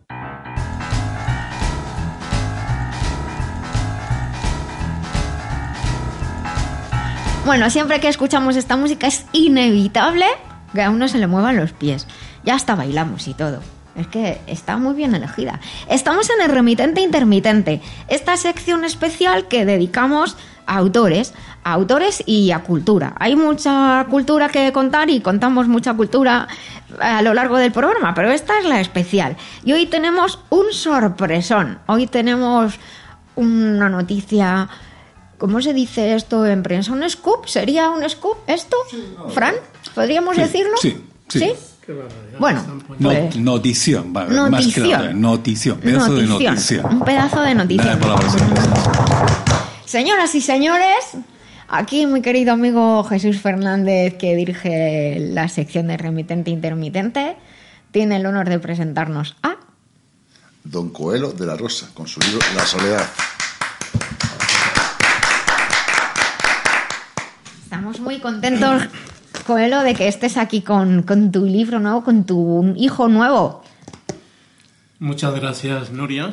Eh, para mí es una gran satisfacción presentar eh, este trabajo de investigación de la soledad en Radio Libertad, frecuencia modulada, de La Vida Biloba, dirigido por la eminente y prestigiosa doctora Nuria Lorite. Escucha, no digas esas cosas que se lo va a creer. Que luego se lo cree. Es la verdad, está 30 años eh, en- dedicado a la investigación, entonces eh, tengo la obligación de decirlo. No quiero olvidarme de decir que este programa llega a los cinco continentes a través de sus ondas. También debo indicar que la radio es una terapia para la soledad. ¿Por qué es una terapia? Porque siempre estarás en compañía las 24 horas. Y aquí nos, eh, eh, hemos tenido, gracias a la dirección, hemos tenido a un periodista que hace un programa que el mejor día de la semana y para mí es uno de los mejores días y por supuesto, digamos, quiero eh, que los demás también sientan así. Saben, queridos oyentes, que estamos en 50 países. Por eso es una, grave, eh, una gran responsabilidad presentar este trabajo que es de investigación, que no es de un día, son Eso, desde Cuéntanos, ¿cuánto tiempo llevas, eh, cuánto tiempo has empleado en, desde en hacer el este 2010 comenzó la idea, porque desde hace 16 años estoy dando clase en, en la Cuna de la Humanidad, que es una ONG, todos lo sabemos, no sé si no sé si puedo decirlo o no. A mí puedes decirlo. Bueno, lo he dicho. Sí, bueno. no lo ha nombrado, Bueno, no lo ha nombrado. No lo he nombrado, pero es Cruz Roja. Entonces, en vista de que pasamos una crisis tremenda, entonces yo había eh, comenzado, digamos, a hacer los trámites de la jubilación y entonces me presenté a, porque soy una persona inquieta, soy una persona, digamos, que, eh, que ha tenido que he estado dirigiendo empresas y claro, el horario siempre eh, no es normal de ocho horas, sino que te levantas temprano, sobre las seis de la mañana, y no sabes a qué horas te acuestas, son 10, 12 horas. Y claro, eh, me presenté ahí para, y me, digamos, me dijeron que sí podía dar clase y es aplicar la experiencia de esto en los momentos más difíciles. Entonces, hasta que llegó el 2010, donde yo tomé conciencia realmente y vi el dolor, la soledad del inmigrante, de la situación de que la gente se quedaba sin nada, sin casas, eh, las hipotecas, etc. Y entonces dije, aquí estoy y aquí tengo que estar. Eh, mis, mis pequeños conocimientos están para el bien común, para el ser humano. Y, esa ha sido la, la primera etapa, pero a partir del 2010 comencé a tomar conciencia de lo que estaba haciendo.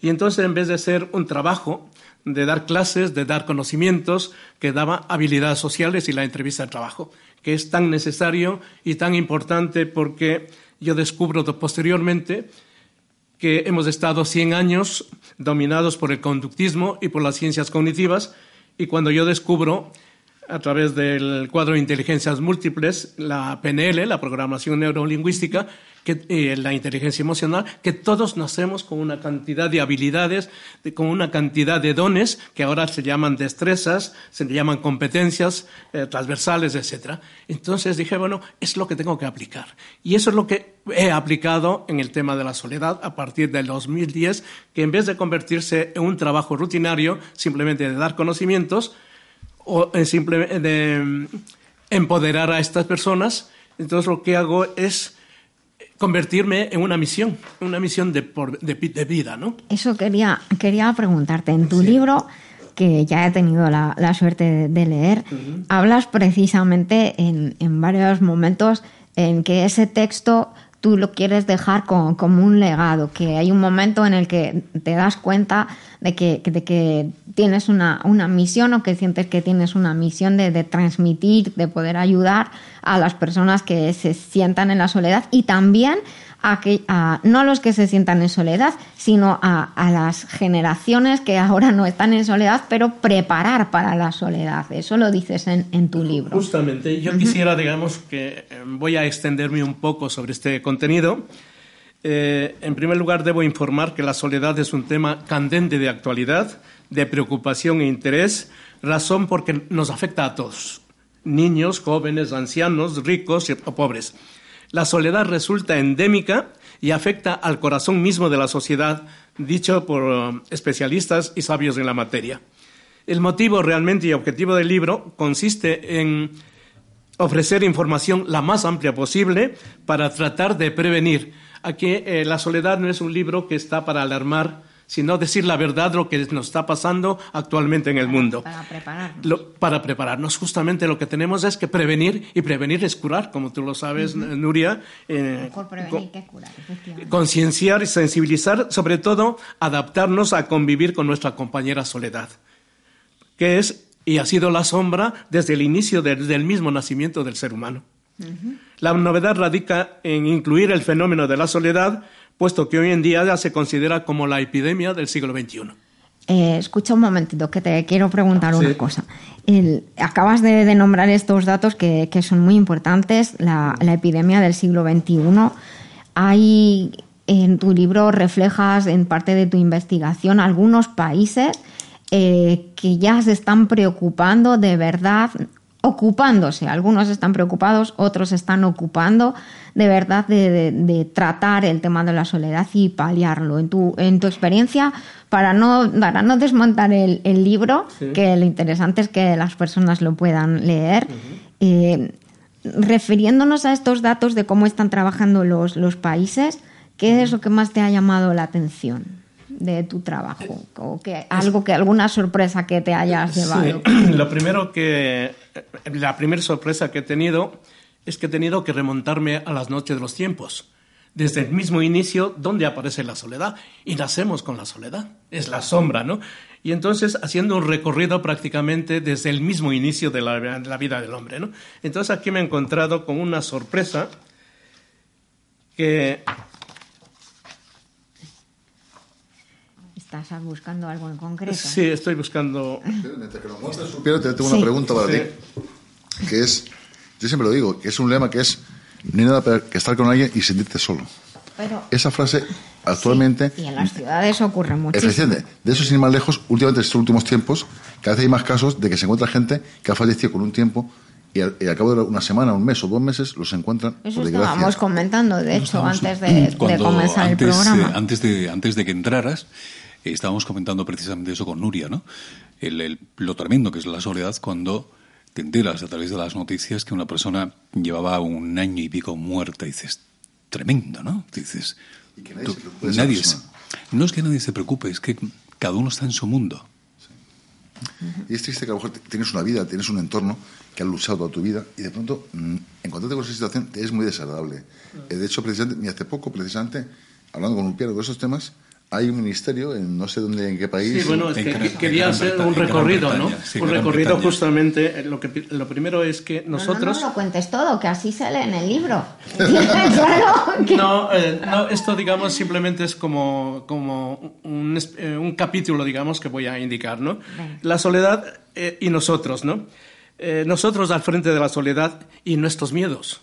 El problema es que nosotros tenemos miedo a enfrentarnos, porque lo más importante en la vida del hombre es saber interpretar los fracasos para poder afrontar las derrotas de la vida. Entonces, aquí me he encontrado con una curiosidad, digamos, tremenda, que al hacer un recorrido de- de- de- desde el inicio mismo de la humanidad, entonces que hay alrededor de 90, cerca de 100 vocablos dedicados a la soledad. Que se la llama de muchas maneras. O que reflejan Sí. lo que es la Por soledad. ejemplo, la agitación, aislado, aislamiento, alegría, algo, alivio, alma, alma en pena, alquimista, brujo, ansiedad, asco, eh, cárcel, ceguera, desierto, destierro, desvelo, dieta, dolor, dulce, encierro, enfermo, eremita, escucha, esperanza, eh, eh, hambre, forzoso, eh, mago, males, malo, meditar, melancólico, místico, Claro, y hay cosas que, que Eh, se o- hacen en soledad también, ¿no? profeta, Bueno, sentimiento. meditar, puedes meditar claro, tenemos ahí, digamos, tenemos que hacer una definición sobre la soledad, ¿no? La soledad, por ejemplo, eh, en el sentido objetivo, es la circunstancia y lugar.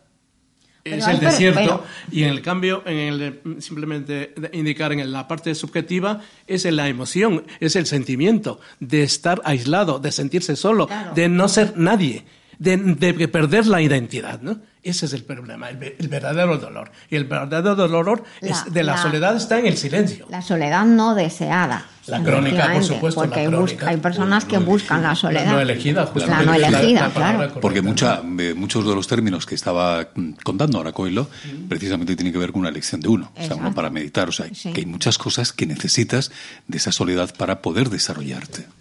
Yo tengo una pregunta, Coelho, para ti. Tú que has hecho este libro, eh, ¿la gente está preparada para convivir con la soledad? Nadie nos ha enseñado a convivir con la soledad. Entonces, nosotros, justamente, la originalidad del, libro es aplicar eh, la inteligencia emocional, el cuadro de inteligencias, para poder afrontarnos al tema este tan, eh, tan grave como es la soledad. Yo lo, lo que estaba viendo del libro, Sí. este, este, este libro tuyo, que me ha, llamado- me ha llamado mucho la atención, es que estás, hablas de dar herramientas, Sí. hablas de empoderar. Sí, sí. O sea, yo creo que esa es la clave. Sí. O sea, porque la soledad, todos estamos sujetos a la soledad, Sí. pero al final cómo la interpretas, yo creo que es donde está la diferencia. Claro. El- el- ah, de hecho, hay veces que eh, hablando contigo, pues la soledad mala como tal no es. Sin embargo, porque aprender a estar solo también es, es importante. Decías tú que siempre me sorprende que dices que, que nacemos y estamos solos. Hoy en día, pues hay muchos niños que son hijos únicos y hay muchos niños que, bueno, también de hecho se dice desde la educación, un niño también tiene que aprender a estar solo, no estar siempre demandando, demandando la, atención de los padres o de las personas alrededor. Pero es verdad que a medida que nos vamos haciendo mayores, hay una canción de Cher que dice, al final todos dormimos solos, ¿no? Te tienes que preparar para, para la soledad. Y vivimos en una sociedad quizás tan artificialmente interconectada que no somos conscientes de, de- de que puede que llegue un momento en que estemos solos, que nadie nos llame, no recibimos un WhatsApp, no recibimos un mensaje, no recibimos una llamada, no tenemos con quién hablar y eso es lo que tú trabajas más en el libro, es el ¿no? tema de, digamos, de encontrarse, digamos, vacío, ¿no? Entonces, encontrarse, digamos, sin tener a quién recurrir. Entonces, para eso están las terapias que aconsejo que, digamos, en mente ocupada, entonces no puede entrar eh, la soledad. Lo que pasa es que necesitamos en un momento determinado, aun cuando nosotros pensemos que estamos eh, en una soledad elegida, ejemplo, una profesión, que nos gusta trabajar, que nos gusta hacer cualquier cosa, pero cuando terminamos el trabajo, o la pintura, o el, eh, la consulta, entonces lo tenemos, que llegamos a casa y ¿qué hace? Nos encerramos en cuatro paredes en, en- en el- en la casa, no.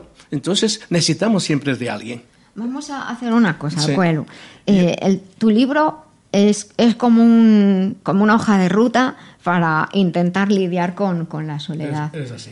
Y está dedicado a, a personas de todas las edades, porque al final eh, está dedicado también a preparar.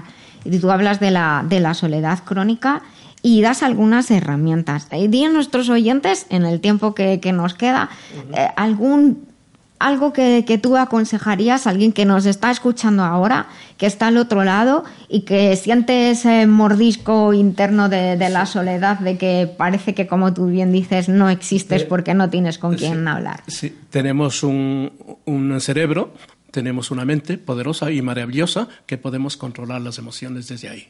Entonces está controlar las emociones. Podemos controlar el dolor. Inclusive cuando tenemos el dolor crónico, nosotros tenemos que aprender a convivir con el dolor. Entonces, El dolor emocional. el dolor refieres. emocional, justamente. Porque Bueno. el paliativo se puede, digamos, con medicamentos, etcétera, ¿no? Pero el dolor eh, eh, eh, mental, el dolor, digamos, de emoción, del sentimiento, eso no lo cambia. Bueno, y también hay que hacer por salir. Lo que sí quiero- un poco tonto. Es eh, descifrar, digamos, lo que pasa en el entorno nuestro, ¿no? En Inglaterra, por ejemplo, se, en, eh, hace, en el mes de febrero, la primera ministra Theresa May, eh, no, digamos, nombró una ministra de soledad, porque hay nueve millones eh, de- en el Reino Unido que están completamente solos. Entonces, realmente es, es una verdadera catástrofe. ¿no? En Francia, concretamente, tenemos eh, alrededor de un 12% eh, de personas solas. Sería unos, unos 8 millones 400. Eh, concretamente, la, París, la capital, el 50% está solo. Eh, en los países del norte, Suecia, Dinamarca, Noruega, influye mucho el clima. Entonces, por ejemplo, eh, uno de cada, el 50% de los suecos está solo. Y uno de cada cuatro, o sea, el 25%, muere solo. Alemania, por ejemplo, dice eh, eh, que el que come solo, muere solo. En, en Finlandia, concretamente, el país más desarrollado, tiene ese problema de- del clima con 40 25 o 40 gra- eh, grados bajo cero, entonces eh, tiene el problema de, digamos, de esa soledad que no puede salir y, y entonces se dedica a la bebida, al, al alcohol. Bueno, es que esa soledad da lugar a muchos problemas. de Y entonces y vienen la- la- la- las depresiones, la ansiedad, las depresiones y termina en, en enfermedades, digamos, mentales, ¿no? En el tiempo que nos queda, que me está diciendo Dani, Sí. que nos queda muy poquito, te quiero preguntar. Dime. ¿A ti en qué te ha ayudado escribir este libro? Me ha ayudado el haber hecho en la Birchan el, en la terapia integral. No, que- que te ¿Para Ah. qué te ha servido a ti? No sobre qué te has apoyado. ¿Qué te ha, qué te ha reportado a ti el, el hacer este libro? Una enorme satisfacción de colaborar al, al, al medio, a las personas, digamos, al- al- ¿A la sociedad? a la sociedad en general. ¿Te has puesto nervioso? Sí, porque es que realmente estoy emocionado porque es que realmente es un tema muy vidrioso, muy, muy tremendo de actualidad y de mucha responsabilidad. Y os Voy a agradezco. hacer un poquito un comentario. Como la gente, que- si quiere conocer a una persona maravillosa que es Cuelo de la Rosa, la semana que viene, el lunes, concretamente el día 3, de 7 a 9, estará firmando en la Feria del Libro de Madrid, concretamente en la caseta 332 de la librería La Felipa. Van a conocer una persona maravillosa y un libro fantástico. Repítelo despacio y ya cortamos. Venga, repítelo otra De- vez. caseta 332, Feria del Libro de Madrid, El día 3. del día 3, de 7 a 9 de la noche. Pues tenemos que dejarlo aquí, que tenemos que felicitar a Coelho de la Rosa, nuestro querido compañero, por este libro maravilloso y les invitamos a todos nuestros oyentes a que lo compren. Vamos a subir las imágenes a las redes y que lo compren y sé que te saldrán muchas conferencias y muchas felicidades. Doctora Lorite, ¿el hígado es esencial para la salud equilibrada? Así es, por eso recomiendo Master Life Green. Y por curiosidad, ¿por qué se llama Green Verde? Porque según la medicina china, el hígado y sus funciones se relacionan con cómo crecen las plantas y por ello con el color verde. ¿Y cómo percibimos esta idea en nuestra vida? Pues mira, por ejemplo, el movimiento armónico y la agilidad física y mental dependen del hígado, también la digestión, el ciclo menstrual, la creatividad, las emociones, todo lo que tiene que fluir con armonía depende del hígado. Pues ya lo saben, Master Life Green, porque un hígado saludable es esencial para el bienestar y la armonía. Master Life Green en masterlife.info.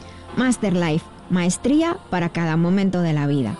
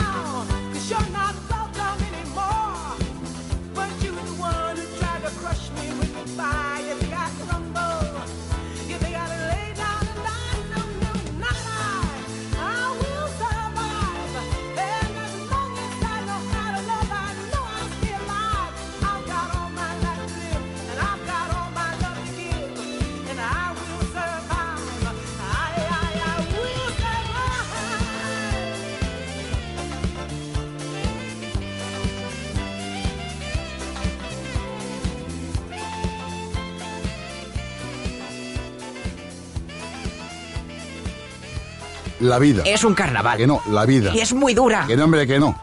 La vida biloba.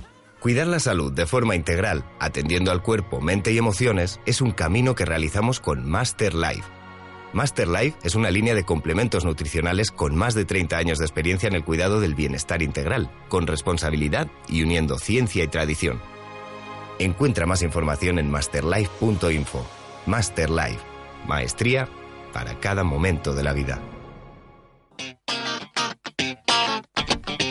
Bueno, pues continuamos en La Vida Biloba. Estamos todos aquí con ustedes en Libertad FM con Dani Blanco al otro lado del cristal haciendo que esto salga súper bien. Y hoy tenemos una invitada muy especial al otro lado del teléfono. Eh, ¿Estás ahí invitada? Sí, hola, buenas tardes. Muy buenas tardes. Eh, buenas tardes. Yo te iba a decir buenos días, pero bueno, eh, buenas tardes, buenos días. Son esas horas en las que uno no sabe muy bien qué decir. Pues no voy a decir tu nombre porque, porque no puedo decir tu nombre, pero sí puedo decir el mote que tienes en tu trabajo, que eh, se le llaman O'Neill. Digo yo que será por lo de la teniente O'Neill. No sé si debe ser por eso. Eh, nuestra querida amiga que ha tenido el- el- la amabilidad de estar con nosotros hoy trabaja como profesional de seguridad en un centro hospitalario. En este programa hemos ido trayendo a lo largo de los programas diferentes profesionales que están directa o indirectamente relacionados con, con la salud. Y creo que el personal de seguridad de un centro, de un centro hospitalario, de un centro asistencial, es muy importante, porque muchas de las veces es a los que les preguntamos dónde está tal sitio, dónde está tal otro, pero luego re- realmente su función es, es, es la seguridad. Y te queríamos preguntar, eh, ¿desde cuánto tiempo hace que realizas este trabajo? ¿Y cómo te formaste para realizarlo? Yo llegué a la seguridad de manera casual, porque yo antes de, ser- de- de entrar en seguridad privada eh, trabajaba como teleoperadora y bueno, necesitaba cambiar, era muy joven y bueno, pues eh, me apunté a un curso de mejora de empleo del INEM y me dijeron, pues puedes elegir entre esto, esto y esto. Y dije, bueno, pues voy a probar en seguridad. Me formé eh, en una de las empresas más grandes que de momento hay. No continúo en ella, pero bueno, la verdad es que recibí una formación muy buena.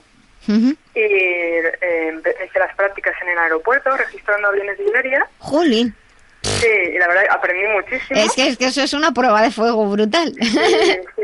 Además, tengo que decir que el aeropuerto es una ciudad aparte. Sí, sí, por eso, por eso lo digo. Mm. No tiene nada que ver.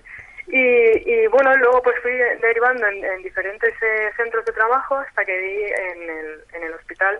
Y la verdad es que ahí em, Es totalmente Bueno, distinto. Es, es totalmente distinto. He aprendido a tener mucha más mano izquierda de cara al público.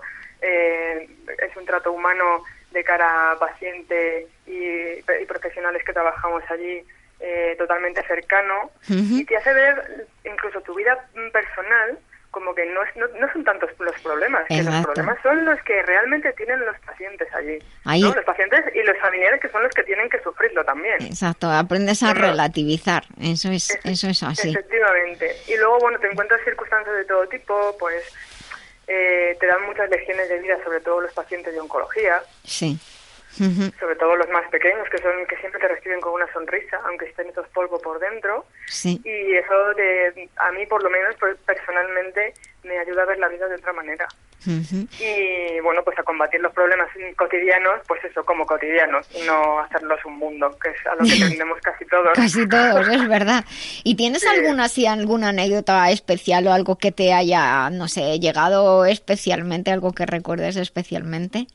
Pues sí, recuerdo que una paciente ya bastante anciana estaba esperando eh, que llegara la ambulancia para llevarla a su domicilio y llegó un momento en que ya por, por humanidad intercedí y cogí a uno de las ambulancias que estaban esperando, estaban paradas y le dije, oye, esta mujer lleva aquí más de tres horas. Madre Ah, mía. es que no, no me dijeron, no, es que no me han dado el aviso. Digo, bueno, ¿qué hay que hacer para que te den un aviso?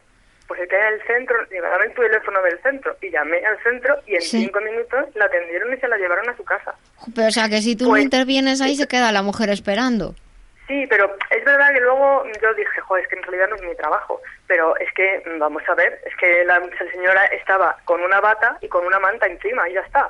Pobrecilla. Entonces, claro, yo me, yo digo, joder, es que podría ser mi abuela o podría ser Sí, la abuela de quien sea, ¿sabes? Entonces, jolín, vamos a intentar pues eso, ayudar, que para eso estamos, ¿no? Y luego lo que tú has comentado de lo del punto de información, es verdad que se nos Sí. toma como punto de información, pero pero es algo innato porque somos la primera cara visible Exacto. en la puerta de urgencias, entonces Estáis ahí y con uniforme, entonces debéis saber todo. Exacto, entonces, claro, y además la gente lo saca sobre todo a que, a que como se supone que nosotros hacemos rondas por dentro del hospital, lo conocemos al dedillo, que es verdad. así Que es verdad, eso te iba a decir, ¿eh? Es verdad, así es. Entonces, claro, es como, ah, pues estoy seguro que sabe dónde tengo que ir. Ya, pero es que entonces le estoy haciendo el trabajo a una, a una persona, ¿sabes?, que es quien realmente te tiene que informar. Y yo estoy descuidando mis, mis, mis funciones de estar pendiente de si pasa o estar en alerta mientras estoy hablando contigo. Ya, pues Entonces, ahora eso que me, gente, ahora que me dices eso, tenemos que Claro. tener más cuidadito. Claro, y luego, pues, mm, bueno, pues eh, ya en- hago, las- hago la mayoría de edad en abril de dedicarme a esta profesión y la verdad Uy. es que muy contenta, muy contenta. Yo he aprendido mucho, tengo unos compañeros encomiables. A ver, todos tenemos un día malo y... Sí, claro, pues pero como en oye. todos los trabajos. ¿Te quieren preguntar algo por aquí? Sí, yo te quería preguntar, bueno, te puedo llamar Teniente O'Neill, ¿no? Entonces, O'Neill, con O'Neill es suficiente. eh, te quería preguntar porque, claro, el ser de seguridad eh, una mujer debe de ser un poco complicado, ¿no? ¿Notas eh, diferencias con respecto a tus compañeros? Eh, ¿Eres bien admitida entre, entre ellos? Bueno, pues mira, eh, al principio cuando yo empecé, como era muy joven, tenía veintipocos años, pues eh, eh, era como, va, esta debería de estar fregando o, ¿sabes? Sí, sí que noté, sobre todo en el aeropuerto, ¿vale? Era como más despectivo, era como, bueno, esto lo vamos a dejar el trabajo que, bueno, que se supone que tiene que hacer, ¿no? Y lo más, el trabajo más duro, si hay alguna intervención o lo que sea, pues ya lo hacemos nosotros. En el hospital no he notado eso, sino todo lo contrario. O sea, éramos to- somos todos todos una piña y todos a una como en Fuente Ovejuna. Entonces no hay distinción. De hecho, muchas veces si hay que intervenir, hacer una intervención con una paciente femenina, evidentemente eh, los compañeros mm, delegan en nosotras, porque es lo que tienen que hacer. Porque Sí. es que si no se les, se les puede denunciar y se les puede caer el pelo. Ah, eso yo no Entonces- lo sabía. Sí, sí, sí, sí, sí, sí. Sí, a la hora de, de, de- de hacer una intervención con una persona eh, femenina, tenemos que siempre intentamos que sea, eh, por lo menos haya una, una vigilante de seguridad de la, en, en- presencialmente. Presencial, claro. ¿Y qué cosas ocurren? Yo es que no, como no, me- no he presenciado nunca nada, ¿qué cosas ocurren en un hospital que os requieran a vosotros? Como Pues mira, la mayoría de las veces es, pues hay que, mm, eh, sobre todo ahora en época de frío, pues hay mucho, mucha gente que vive en la calle que se mete pues por los recovecos y demás, o se sube a lo alto de las escaleras ahí al lado del ascensor que hace calor. Y, y bueno, pues hay que estar pendiente de eso porque ahí no es, no es que solo dormiten, es que comen y lo dejan todo, pues eso, con inmundicias y demás. Entonces, bueno, hay que estar un poco pendientes y simplemente se les invita a salir y ya está. O sea, todo de palabra, jamás hay que producir, siempre tenemos que evitar el, el contacto físico, porque ellos ya lo considerarían agresión y bastante tienen ellos ya de Pues vivir sí. en la calle y tener que buscarse la vida y un sitio donde dormir, pues bueno, pues hay que tener un poco, pues eso, de, de mm, ponerse en el lado del otro, ¿no? Sí, efectivamente. Y, y luego, y luego también eh, intervenciones en urgencias son complicadas. Ha habido veces que nos ha venido algún paciente psiquiátrico muy, muy, muy, muy, muy, muy, muy subido de, de- de tono y, y puesto hasta arriba de un montón de cosas. Y entonces, eh, mm, sinceramente, o sea, yo os podría contar que hemos sido cinco vigilantes tirados encima de la camilla. Juli. Cinco. Y porque es que, es que era casi imposible para conseguir que le ataran una mano y poderle pinchar el Valium. O sea, Madre mía. mm, claro, y luego te viene el familiar diciendo, ya seguro que le, le habéis puesto las pilas, no sé cuánto. Y digo, miren, no. Ya. Pero hemos intentado retenerle lo máximo posible para que los médicos pudieran hacer su trabajo. Pues mira, en el Y en cada, perdona Sí, que te interrumpa, en sí, sí. cada, cada intervención que realizamos hacemos una hoja de papel, eh, nos la tiene que firmar el médico eh, jefe de la sala donde hemos intervenido con su número de colegiado, como que da fe y es consciente de nuestro trabajo. Pues así nosotros... eso no lo sabe casi nadie. Eso te iba a decir, así nosotros somos más conscientes de, de- de cuál es vuestro trabajo, de en qué consiste, de la, de la repercusión y de la responsabilidad que tenéis. Y en un minutito que me queda, quería decirte que aproveches que tienes el micrófono abierto en el programa que va a quedar el podcast grabado, que digas tanto a los oyentes lo que tú quieras sobre tu trabajo y a tus compañeros. Pues eh, simplemente que a la gente en general y a los propios compañeros que valoren eh, lo que tenemos y a la gente que nos ve con uniforme que por favor no somos seguratas, de verdad, somos gente normal con un trabajo que nos da para vivir y que mm, la mayoría nos dedicamos a esto porque nos gusta, o sea, no porque es lo que hay, no, no, o sea, yo por lo menos en mi centro de trabajo todos trabajamos en esto porque realmente nos gusta y no es que nos apasione, ¿vale? Pero de verdad nos gusta tratar con la gente y estamos ahí para ayudar siempre que esté en nuestra mano. O sea, no somos una amenaza. Mm. Somos una amenaza si nos vemos amenazados o vemos que van a amenazar un médico o alguien que trabaje dentro. Entonces sí, te tienes que poner un poco mm, casi violento, ¿no? Hmm. Pero porque no te queda otra, no porque nos guste. O sea, intentamos siempre eh, dialogar antes que usar la, la fuerza. Pues muchísimas gracias, O'Neill, por tus palabras. Espero que a partir de hoy mm, todas las personas que nos escuchen cambien su visión hacia vosotros. Te agradezco mucho que hayas estado aquí con nosotros en La Vida Biloba. Ya estamos acabando el programa de hoy. Muchísimas gracias a, todos por, por estar aquí, por estar con nosotros, por compartir La Vida Biloba. Muchísimas gracias a Dani Blanco. Y recuerden que les esperamos el próximo sábado. Y recuerden sonreír. El cerebro cree que somos y todo el cuerpo así lo percibe. Hasta el próximo sábado. Vivan conmigo la vida biloba.